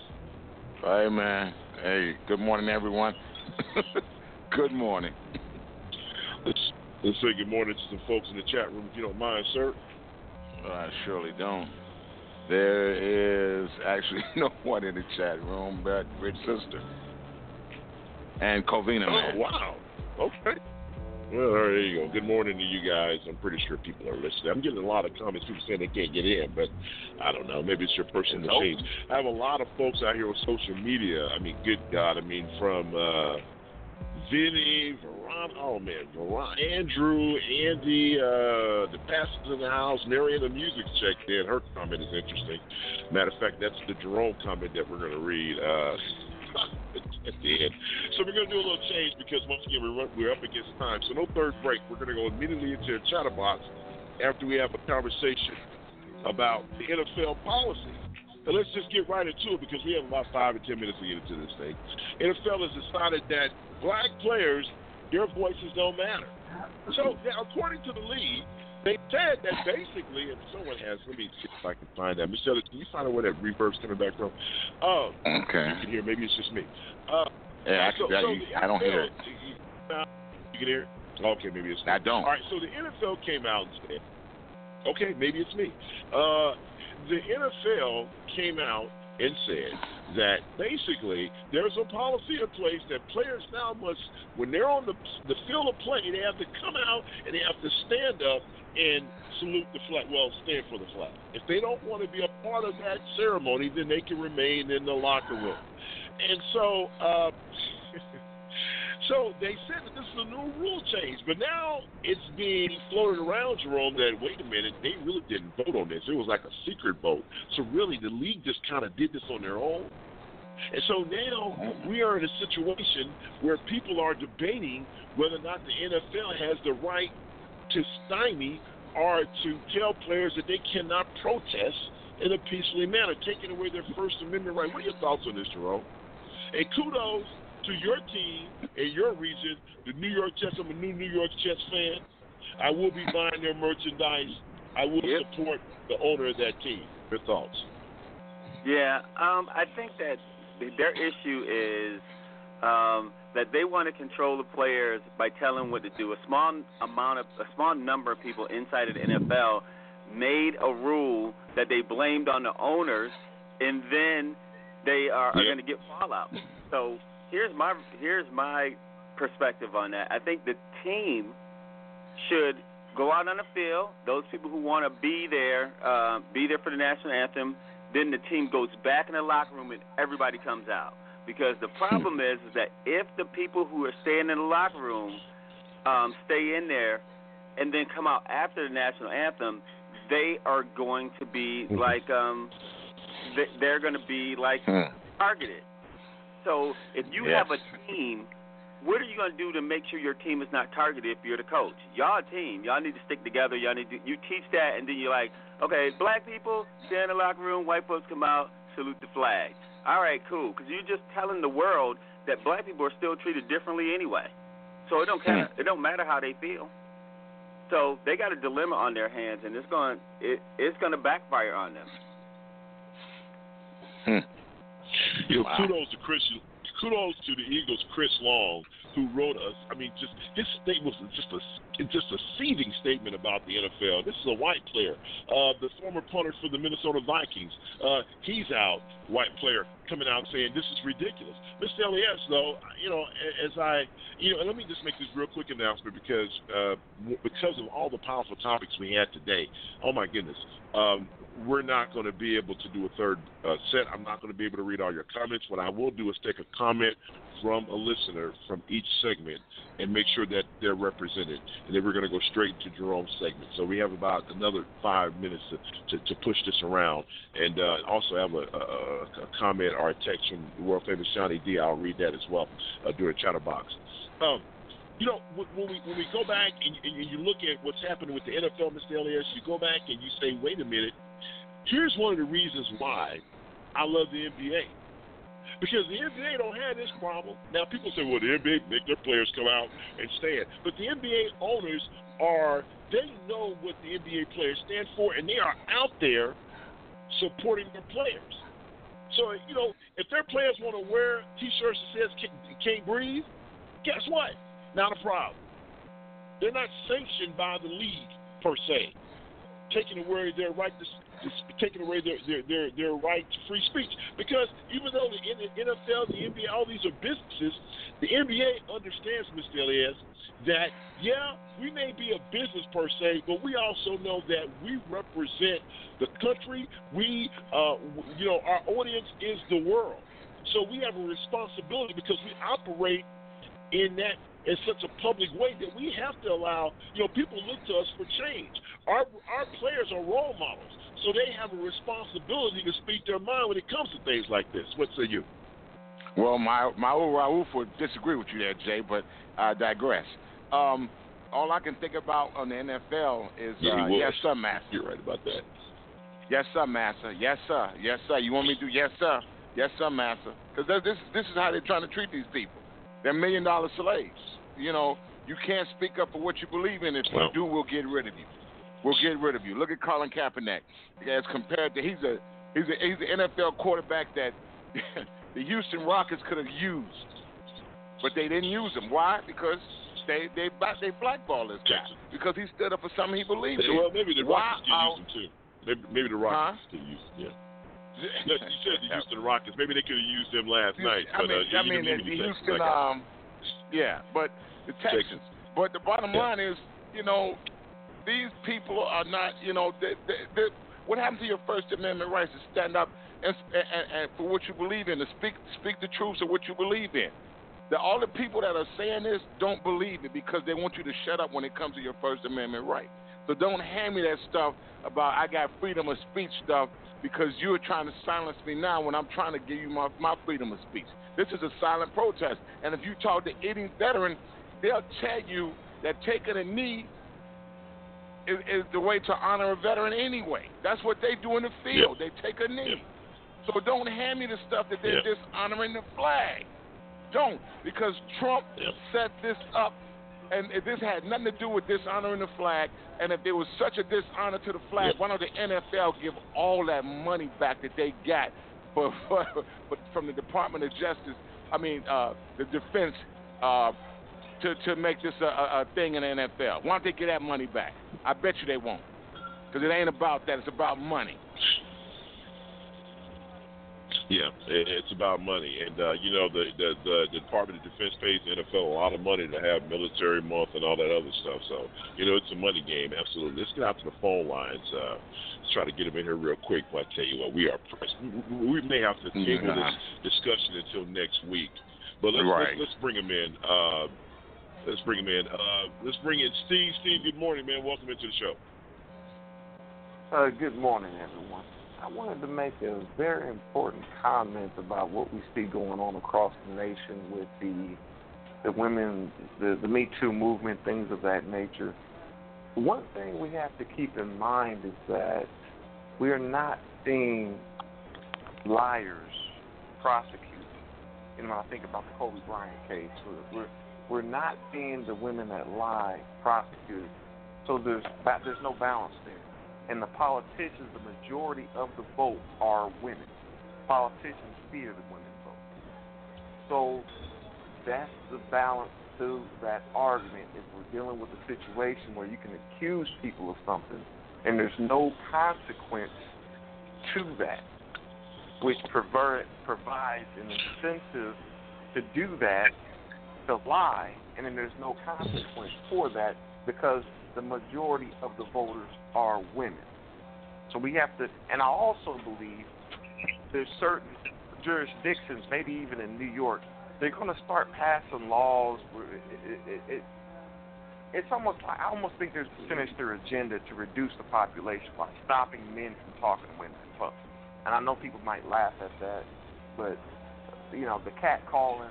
I'm hearing about cat calling we have to understand there's more to there's a sinister agenda in this country that goes far beyond this the Me Too movement. And we have to think deeper. let me jump in, Because after Kobe let, Bryant let, let won that case, after those we, lawyers. Yeah, yeah. See, go ahead. Let, let, me jump in, Steve, here real quick. I think what we're going to do is, and, and, this is a this is a powerful topic, and I think you know what we didn't do it enough justice by now. We didn't give it enough time. I think what we'll do is we'll dedicate uh, uh, a, a, portion of the show next week to continue the conversation because I think there's a lot of opinions. People, I'm reading a lot of stuff that I'm getting from folks out there on social media. A lot of people are in tune to this, and I'm hearing from the guys who are saying things similar to what you're saying about this. You know, and one guy even brought up something that Jerome talks about uh, during uh, his segment of the show, where he talks about how when we look at these pretty blonde white teachers, how they get away with doing things, and if it was a uh, you know a guy teacher, they throw throw the book. So, you know, people are talking about the inequalities with this. And so I think what we need to do is, I think there's a couple of things because we are really running out of time. So I'll tell you what we're going to do. And folks, we're just doing this on the fly. Live radio is live radio. I love it. We'll talk about the NFL protest next week. Let's push it back. Let's also have a conversation about this particular thing because now it's looking like people are moving along. It's becoming a male versus female thing. You know, I had a guy brought up something that we talked about uh, two years ago when we made the comment, Mr. Elias, how um, uh, uh, a man was forced to pay child support after a woman, you know, t- took a condom out of the trash can poked it with holes and you know and got herself pregnant. He was forced to. So now men are starting to bring up all this stuff. So I think we just need to have a conversation about it uh, and um, and let's dedicate more time to it. Let, us do that because I, yeah, I think we need to do that because we are running out of time, folks. I am so sorry we have to end it right here as far as the talk portion of the show, but we do have Chatterbox. Uh, and you know, Mr. Elias, let's uh, let's jump into that because I definitely want to hear Jerome's part of the show. It makes me feel good. He brings us and tells us things that we never hear, or you know, just another a lighter side of the news uh, per se. So let, us do that. So let's jump into Chatterbox right now. And Steve, you know, you're more than welcome to come back and, and we can continue this conversation next week, but we, we have to go. God, not enough time. All right, so here we go. Chatterbox, where we uh, talk about things, uh, our read comments from our listeners and our world famous chat room and from social media. Mr. Elias, what do you have? I got Comida, man. He says, back in the 50s, winking at a white woman got Emmett Till, Emmett Till killed. Today, winking at a white woman uh-huh. can get you killed or kill your career. Get out. hashtag get out. And he says, uh, get. St. Clinton says, hashtag get out. The movie Get Out. It's, uh, St. Clinton says, I yeah. just wanted to go back to where the players are on the field during the anthem like it used to be. Boom. Yeah. You know, we're gonna have that debate because you know, you know, you know, the one thing about protests is to make people feel uncomfortable. So uh, we'll we'll definitely have that conversation. We didn't have enough to say about that. All right, let me read a couple. I'm gonna read one from each uh, segment because I want to make sure every segment is represented by folks who are listening. Then I'm gonna read what Johnny. Matter of fact, I'll read what Johnny D said at the end of the show during my final final comments. I'll use my time to read his statements on sexual harassment. Uh, Mariana Music says, Jay, maybe you should have followed Jerome's lead during the second sentence. Stay quiet, dude. No excuse for men misbehaving, no matter when it happened. Mariana Music I'm going to talk to you off the air. Uh, let's see, Andrew from Saginaw, Michigan. The NFL has every right in the world to demand that their players follow company policy. The NFL is a private institution. Here's a bet: go to work tomorrow and protest, and watch how fast they get. Watch how fast you get thrown out of the building. I agree with the purpose. I disagree with the form. I tune in to see football, not to be a part of a social change event. Now, Andrew, I don't have enough time to respond to that nonsense there, but I want to. I'm union. I'm union, and I can go in and protest anytime I want to.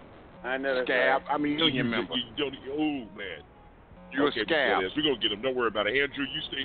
You stay tuned. You stay tuned. And the pastor, Pastor Jones, Richmond, Texas, said, "Look, Jay, you were right. You were right. So far, the best show of the year. So many thoughts are going through my mind right about now.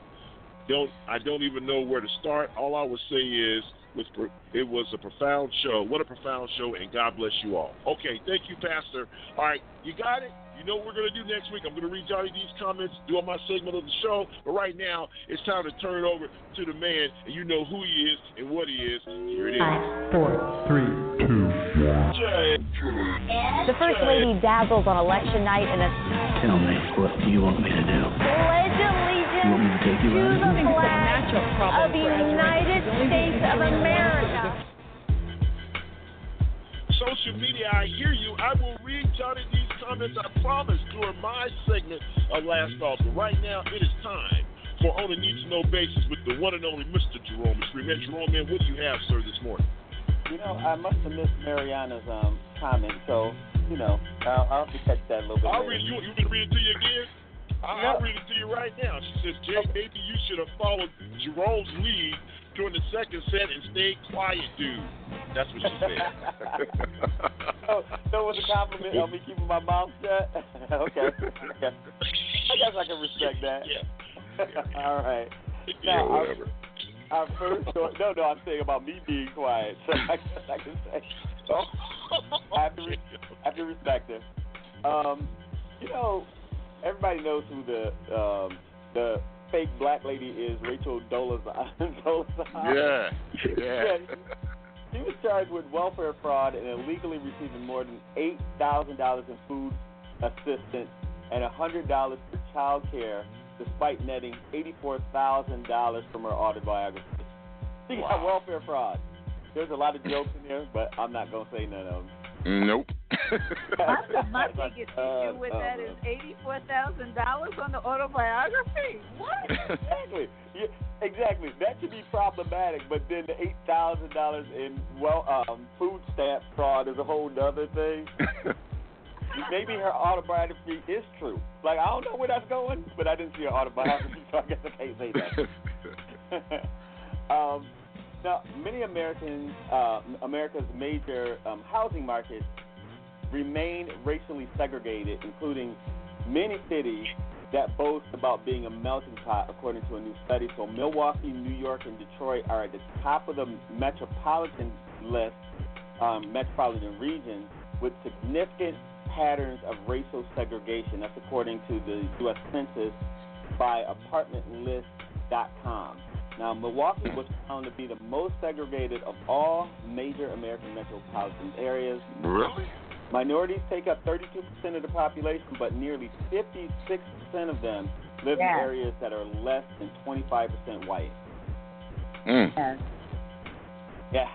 Wow. And um, so, so the ranking system is not measured by diversity. By the way, it's um, calculated by the extent of which integration has occurred, um, regardless of the city's actual overall demographics. So, it just means that if, like, the, the top cities like Milwaukee, Cleveland, Detroit, New York City, Buffalo, New York, St. Louis, Missouri, Birmingham, Memphis, Philadelphia, and Los Angeles have highly redlined black areas, and white folks are every place else. I mean, you can live in other areas that's a little more diverse, but they're not diverse cities. Mm. Now, there's a couple of predominantly white cities, such as Portland, Oregon, um, Seattle, Washington, and Salt Lake City, that are um, amongst those ranked le- the least segregated. Hmm. I'll tell you why that is, because there's no black beauty in Salt Lake City. I'm just joking. Really? They got a Yeah. they got a Martin Luther King Boulevard in um, Salt Lake City, and I and I didn't see any black people. I was there for two weeks. I'm just joking. I've seen a couple, but I guess it's a little segregated. They don't have a bunch of black folks on top of each other. I guess that's the Wow. moral of that. Their senses of the story. Mm. All right. Now, experts say that Amazon's facial recognition technology, called Rekognition, um, exhibits a racial bias, which could potentially lead to the wrongful ac- um, accusations and arrest of people of color. So many are calling on Amazon to release the data that shows how they train their software to reduce bias, but it's yet to do so. I guess I guess it goes all back to the fact that we all look alike, huh, Jerome? there you go. Hey, so most people don't most people don't know this, but I can tell you this. You know, Kodak was probably one of the first cameras that actually had color correction for black people because color film was not made to actually um, photograph black people in natural color. So that's why Really? facial recognition now, yeah, facial recognition now has a problem discerning black faces with facial recognition software. Hmm. Isn't that isn't that weird? You would think technology they would be able to do that, but they Really? never actually had corrective lenses to do that, even with photographs. Hmm. So when there are black people in photos, that's why black folks turn out a little bit different if they have a white person in there because the color correctiveness in it didn't come out for years, and they still don't use it in regular um, lenses on um, even on camera phones or regular cameras. Wow. Kodak was the first one that had true um, true color. Hmm. What they used to call it. And it, it seems like a weird weird thing, right? Isn't that weird? Think about that. Yeah. Facial recognition does not work on black people because Mm. the lens does not capture black people's faces the same as it do white folks. I don't know if that's a bad thing yet, though. I'm just saying. I, guess I guess if you take a picture that with only black identifies- people, the picture would come out better. I think that's kind of No. I don't know. You know, when you said facial recognition, that part, I don't know Uh-huh. that that part is bad. Yes, with the photographs, because I was one. I always wondered why when I take a picture of myself with my camera or whatever, like for example in Europe in all those places, I was like, how come all the white folks look great and I look all good? What look that about? Like, yeah, exactly. What's yeah, that about? yeah. And I And, just, and you actually, know, I did a story about that a few, the- a few months ago. No, I was taking pictures of the entertainers and stuff. But you know, so there's several. Y- There's white folks, black folks on the stage. I take a picture of them, and everybody white looks great, and Jonathan Butler looks like, you know, what? Yeah. I Hmm. can't even see his face. Like, what's Yeah. Yeah, Wow. it's it's it's weird. Like uh, um, that that's a that's a fact, and you can kind of look that up online. Someone did a um, um, did a documentary, and I want to think I think it was PBS, but it's the history of um, of photographs or photos, and still till today, our camera lenses cannot differentiate black faces. And, That's and I don't think anything that they couldn't change. I think that's just crazy. anyway. Really?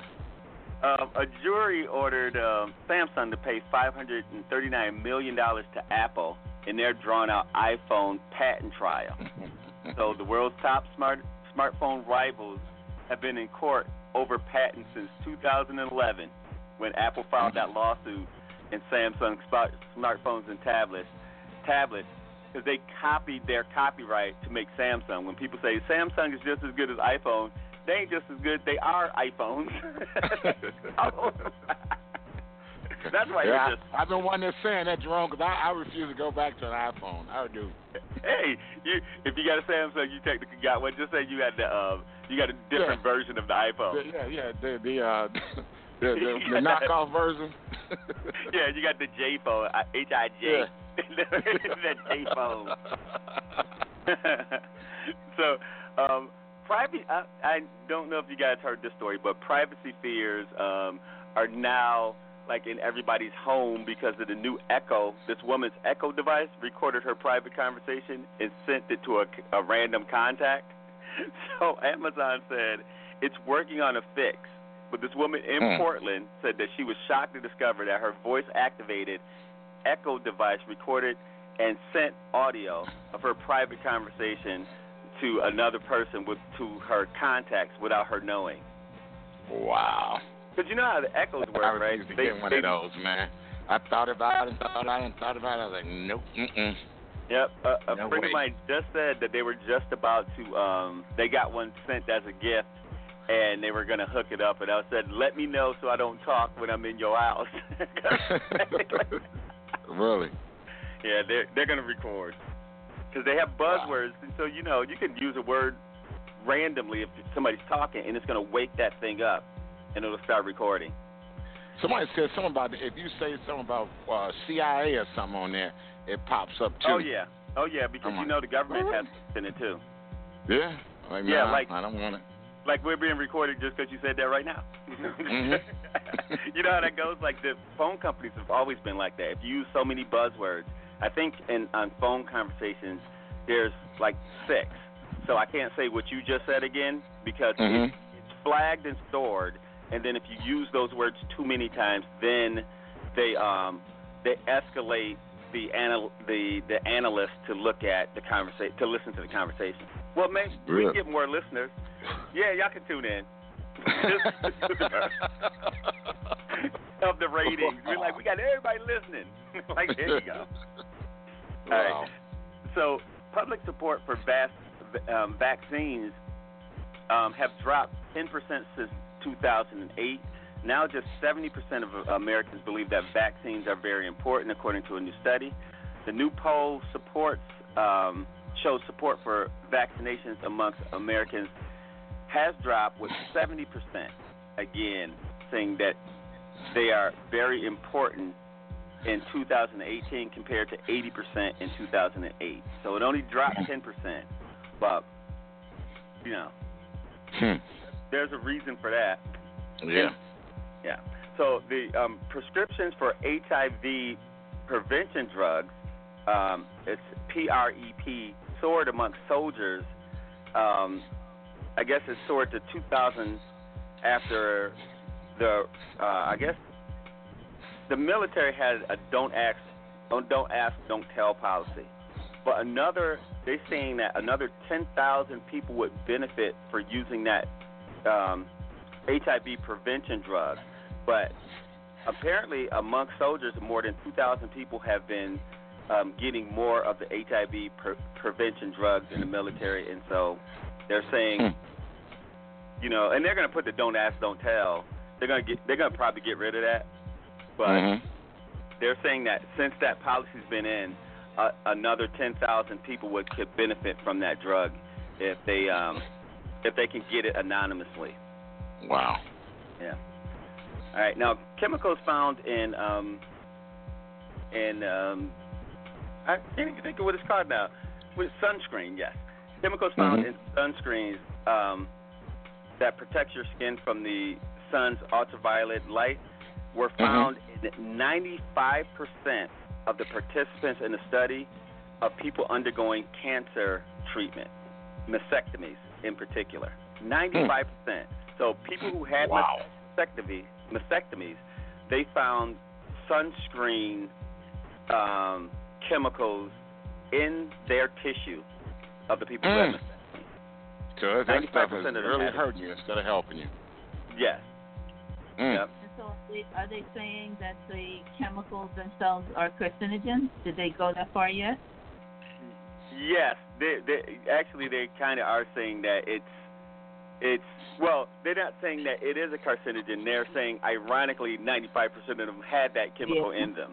So they, they they're trying not Saying it to get without close to saying that sunscreen is causing cancer, but they're saying the chemicals in it is interacting so that it's a high probability that if you have breast cancer, you probably are using sunscreen. Wow. But they won't say sunscreen is causing it. They're going to say you- the sun is oh. causing it. Jerome, you get you that, right? So you have Yeah, sunscreen, but yeah. yeah, but the sun is causing your cancer. But when you put the screen on it, it's um, it's interacting, so it may not help your cancer that the sun caused. I don't know. Mm. or They it gotta may go cause the to cancer do that the sun. It may cause the cancer that the sun didn't cause. exactly. Yeah, exactly. It can be looked at that way. So the sun don't cause you it. talked Use about. I sunscreen. think you talked about already the the um, carcinogens in the majority of black hair and skin care products, right? Well, yeah, I I covered that before, but not on um not on this segment. But yeah, I I I'll bring that that story back up and we'll talk about that next week. But there's been uh, a study or a couple of studies found that in black women's projects products, especially hen, um, hair care and it was something else, had a high incidence. The carcinogens that were in their project products are higher than everybody else.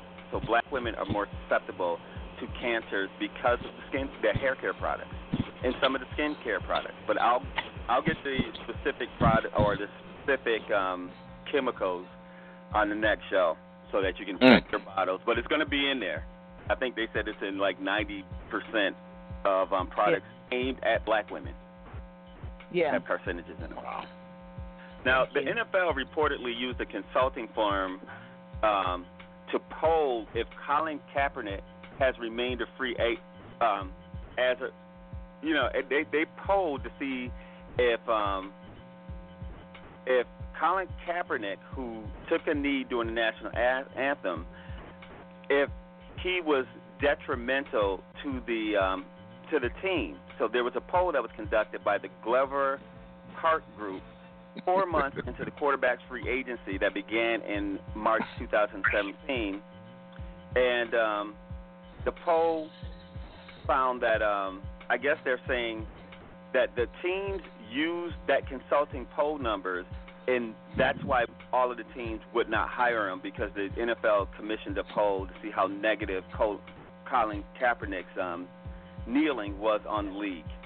So, if I got that out correctly, the issue is that they polled specifically Colin Kaepernick. That's why he's being um, blacklisted, balled, or whatever you want to call it, out of the league, which should help his case because Yahoo Yeah, really. just released this, according to a source, that they have been polling behind the scenes and they're making decisions based on the polling. Mm, that's cold All blooded. right, let me jump. Let me jump in real quick, Jerome. Let me jump in real, real quick because the show's about to come to an end. We're going to go over a little bit because uh, of the time. But let me read something here real quick by Johnny D for the live audience, and then I'll read the other one at the end of the show, and uh, and then Jerome, you can continue on. I just want to make sure that people get it live. All right, let me read it here real quick. Three four seven eight five zero one two seven two. Uh, he talks about the NFL. When you own and operate a billion dollar company, you have the right to develop, implement, and enforce rules for the betterment of that company. Please don't take, please don't think of this as being patriotism. He says First Amendment and Trump. This should be above an owner of a company having procedures and a standard of conduct that willingly come for his company and its employees should hereby. Sorry about this. Uh, two, because it's coming in crazy. Two willing. Uh, you nearly have a half a million servicemen and women that are required to salute the flag. Do you think they? Do you think they do that willingly, or because it's a requirement of their job? And I'm sorry, they're not coming in in order, so I tried to read them as quick as I could. All right, another comment from Johnny D coming at the end of the show. Jerome, hey man, we have time for three more. We'll see you guys next week. We're gonna lose the live audience in 60 seconds. All right, Jerome, man, it's all yours. We're in overdrive. Well, I'm gonna I'm gonna use uh, one of those three to make a comment on that. It it is that they're a private entity, but you need to understand that they fall under the um, the rules of of monopolies. So the government does regulate the NFL because of the unfair. Um, you can't start a football team and join the league, so it's not private.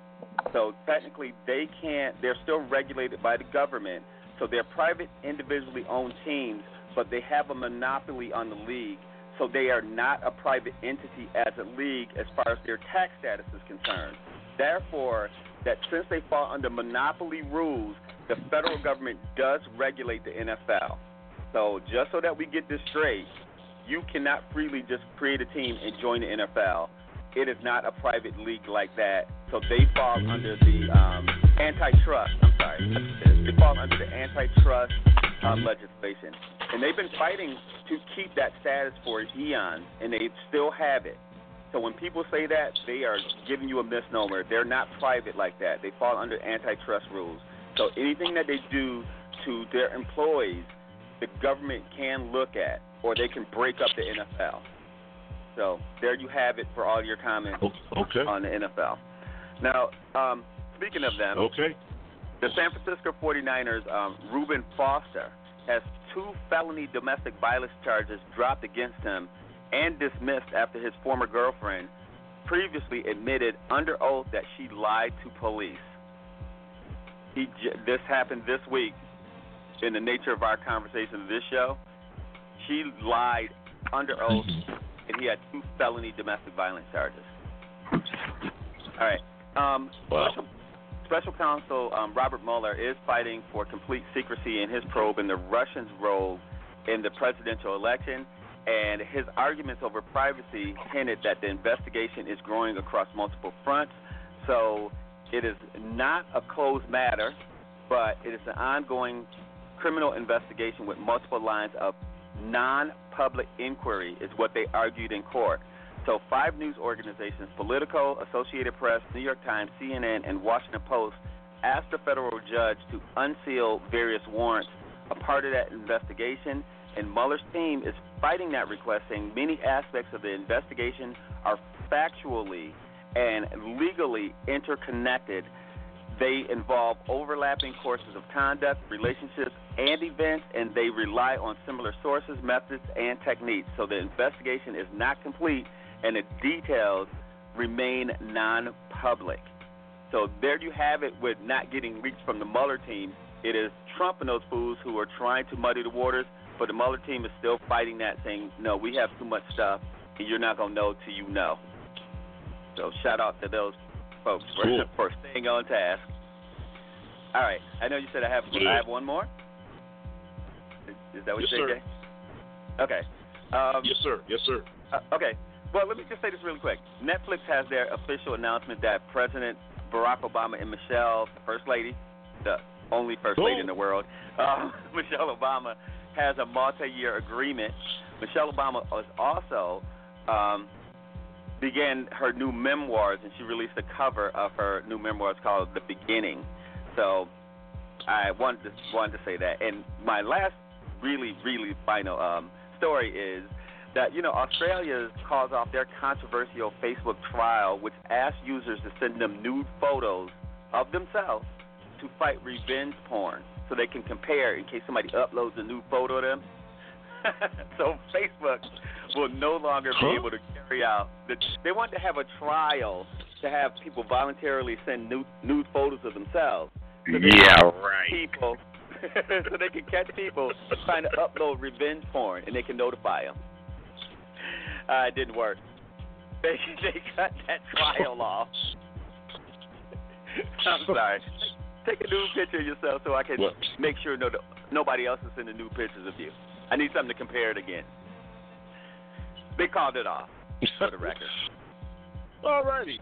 Well, uh, Yeah, okay. Thank you, That Jerome, wasn't for that. a And good uh, one, was it? I'm that's sorry. a drop the mic. Yeah, no, no, that's a drop the mic moment right there. I, uh, you have one more you want to throw in? Okay, yeah. A, a, a Georgia grand jury has awarded one billion dollar verdict against a security company after an apartment complex guard was convicted of raping a 14 year old girl. So they awarded that girl one billion dollars. Wanted to make Good sure for that that them. happened in Georgia. Good for them. Say that one more time.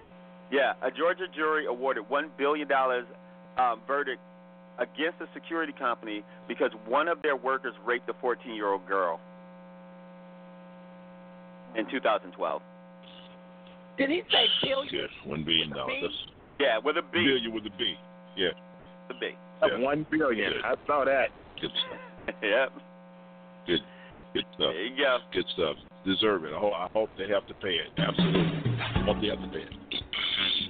All right, folks. Uh, I tell you what, a jam-packed show. We so much we couldn't hold it within the confines of two hours.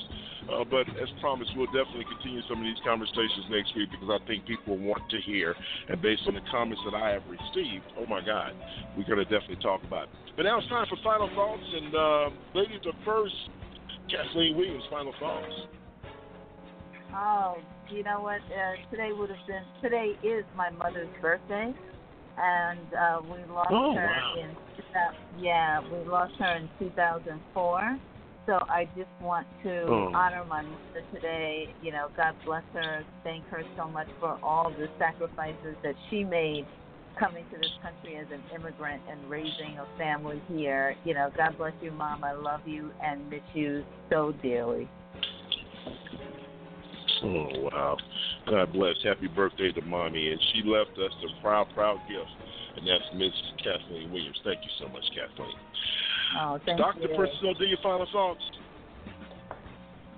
Well, I want to say great show, and I want to just encourage everyone to write your vision board. If you don't like what's happening in the world and your life, write your vision board. Um, make it a declaration of what you want to see and begin to vision that daily. It is our most powerful, powerful weapon, the mind. And I feel sorry for all of the young ladies who have been um, traumatized by sexual harassment, and I'm am very happy that today in this generation we are taking a stand, and for whatever we must go through and endure as a result of the need for change, then so be it. But transformation, it is so. It is so for every last one of us, and it's so for you. I invite you to visit me online on Facebook, on Twitter, and on visit my site at bountifulgroup.com. Thank you. All right. We need that person in the background making noise all the time. Maybe that'll get you to get off quicker. I'm just joking. All right, uh, Kat, I mean, Jerome, man, final thoughts. Yeah, you know, in in the spirit of uh, wishing Kathleen's mother in spirit uh, happy birthday, I want to say happy birthday to my girl Jasmine. She's like a daughter to me. Graduated from the University of Albany. Today is her birthday, and I Ooh. just want to make that my final word. Happy birthday to my girl. All right. All right, look at Happy you. Man, look at the first and last word. Broke, broke Uncle Les. Final thoughts. Wow, I knew that uh, myself, Jerome, and Kathleen were kindred spirits, but I didn't know why. Well, hey, look, I'd like to wish my brother Sam a happy birthday in heaven. Today would have been his 57th Happy birthday. birthday. So, That's uh, right. I wish you happy Sam. birthday, brother. Happy and birthday. Kathleen, I understand, darling. Thank you. I appreciate it. And happy birthday to your mom. And happy birthday Thank to your so daughter, much. Jer- Jerome. Wow. Yes, Happy birthday. Wow, wow, wow. Oh. It's a birthday day, you know what? Wow, you know, It should be Sam, our he brings up party. Sam. My final thought. Huh? It should be what, Kathleen? They should be out celebrating and partying. Yes. Hard. Yes. Absolutely. I'll celebrate. I'm holding a domino tournament at my house later tonight, so I'll definitely be uh, Shut up. Celebrating all the birthdays. That's right. Barbecue All right. Uh, Vanessa, uh, final thoughts. I'm sorry, baby. I didn't see your final thoughts. Um, well, I kind of did my final thoughts at the beginning because I thought I wasn't going to be able to get to the end.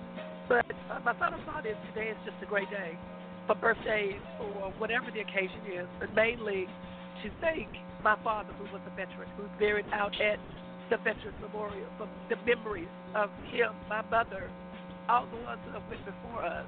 To say thank you to you, Jay, who have served for us, to have the freedom to be able to do and say almost, almost whatever it is that we want to say and do, depending on the color of your skin. I had to throw that in there. Okay, so uh, those of you who want to know my last name, I keep my last name incognito because of what I do and where I work. So I don't really just broadcast my whole name and everything I there because they might not like my opinion. Uh, but other than that, I want you all to have a wonderful weekend. I am at the most beautiful place, JLS. I'm going to shoot y'all some pictures. But I'm staying inside because of the allergies. But there's no trees around me. But it is gorgeous here. So go out and celebrate today and drink a beer, have a wine cooler, Smirnoff, or whatever it is that makes you happy, and just enjoy today's beautiful weather. It is a All Texas. right. And uh, we're praying for praying for people that's uh, there on the East Coast. I know that there's some people that are definitely experiencing some weather that's not so good, but absolutely we get it. All right, my final thought. I'm going to read a comment from uh, Johnny D. He says that sexual harassment, in most cases, sexual harassment for an affluent man, men or women, is about power and influence they have over another person. In many cases, desiring their approval and support. For men slash women, that are not considered affluent sexual harassment, it becomes more about socializing, coping, escaping reality and perception. The belief that we are in pursuit of a sexual relationship with another being often draws out the perversion, the perversion, which leads to the lust of the flesh. The American fabric is embodied in a sexual overtone, which leads to the immature to act out their teenage hormones and offend others knowingly and unknowingly. As a parent, I have to assume my girls are empowered and confident, while my sons are taught restraint and respect for their mothers and sisters, which should lead to a well balanced man. Amen, brother. I like the way you said that. All right, listen, my final thoughts are going to be I just love, love, love all the listeners, but I, I, love, I love these people who come here every Sunday and spend their time here passing on the knowledge for you. It's a wonderful thing. So, you know, look, take time out to tell your friends about the show. You know, a lot of listeners, we appreciate the listenership, but get people out, folks, because we want to bring it to you. These guys are professionals in their own right. They are the best in the world. They're the best in the business. I love each and every last one of them with everything in me, and I just appreciate, thank God, every day that I pass are crossed. And on that note, Mr. Elias, if it's Sunday, we're talking serious. What time is it, my friend? It's time for the serious side of the J. Rao Show. I adore Mike Palace. I adore him. I love him with everything within me. That being said, let me get started. All right, so Vanessa, for Jackie, for Kathleen, for uh, Professor D, Jerome, Mr. Elias, I'm Jay Rob, Vanessa May Bailey, everybody, enjoy your weekend. Happy Memorial Day, we'll see you back here next week. God bless.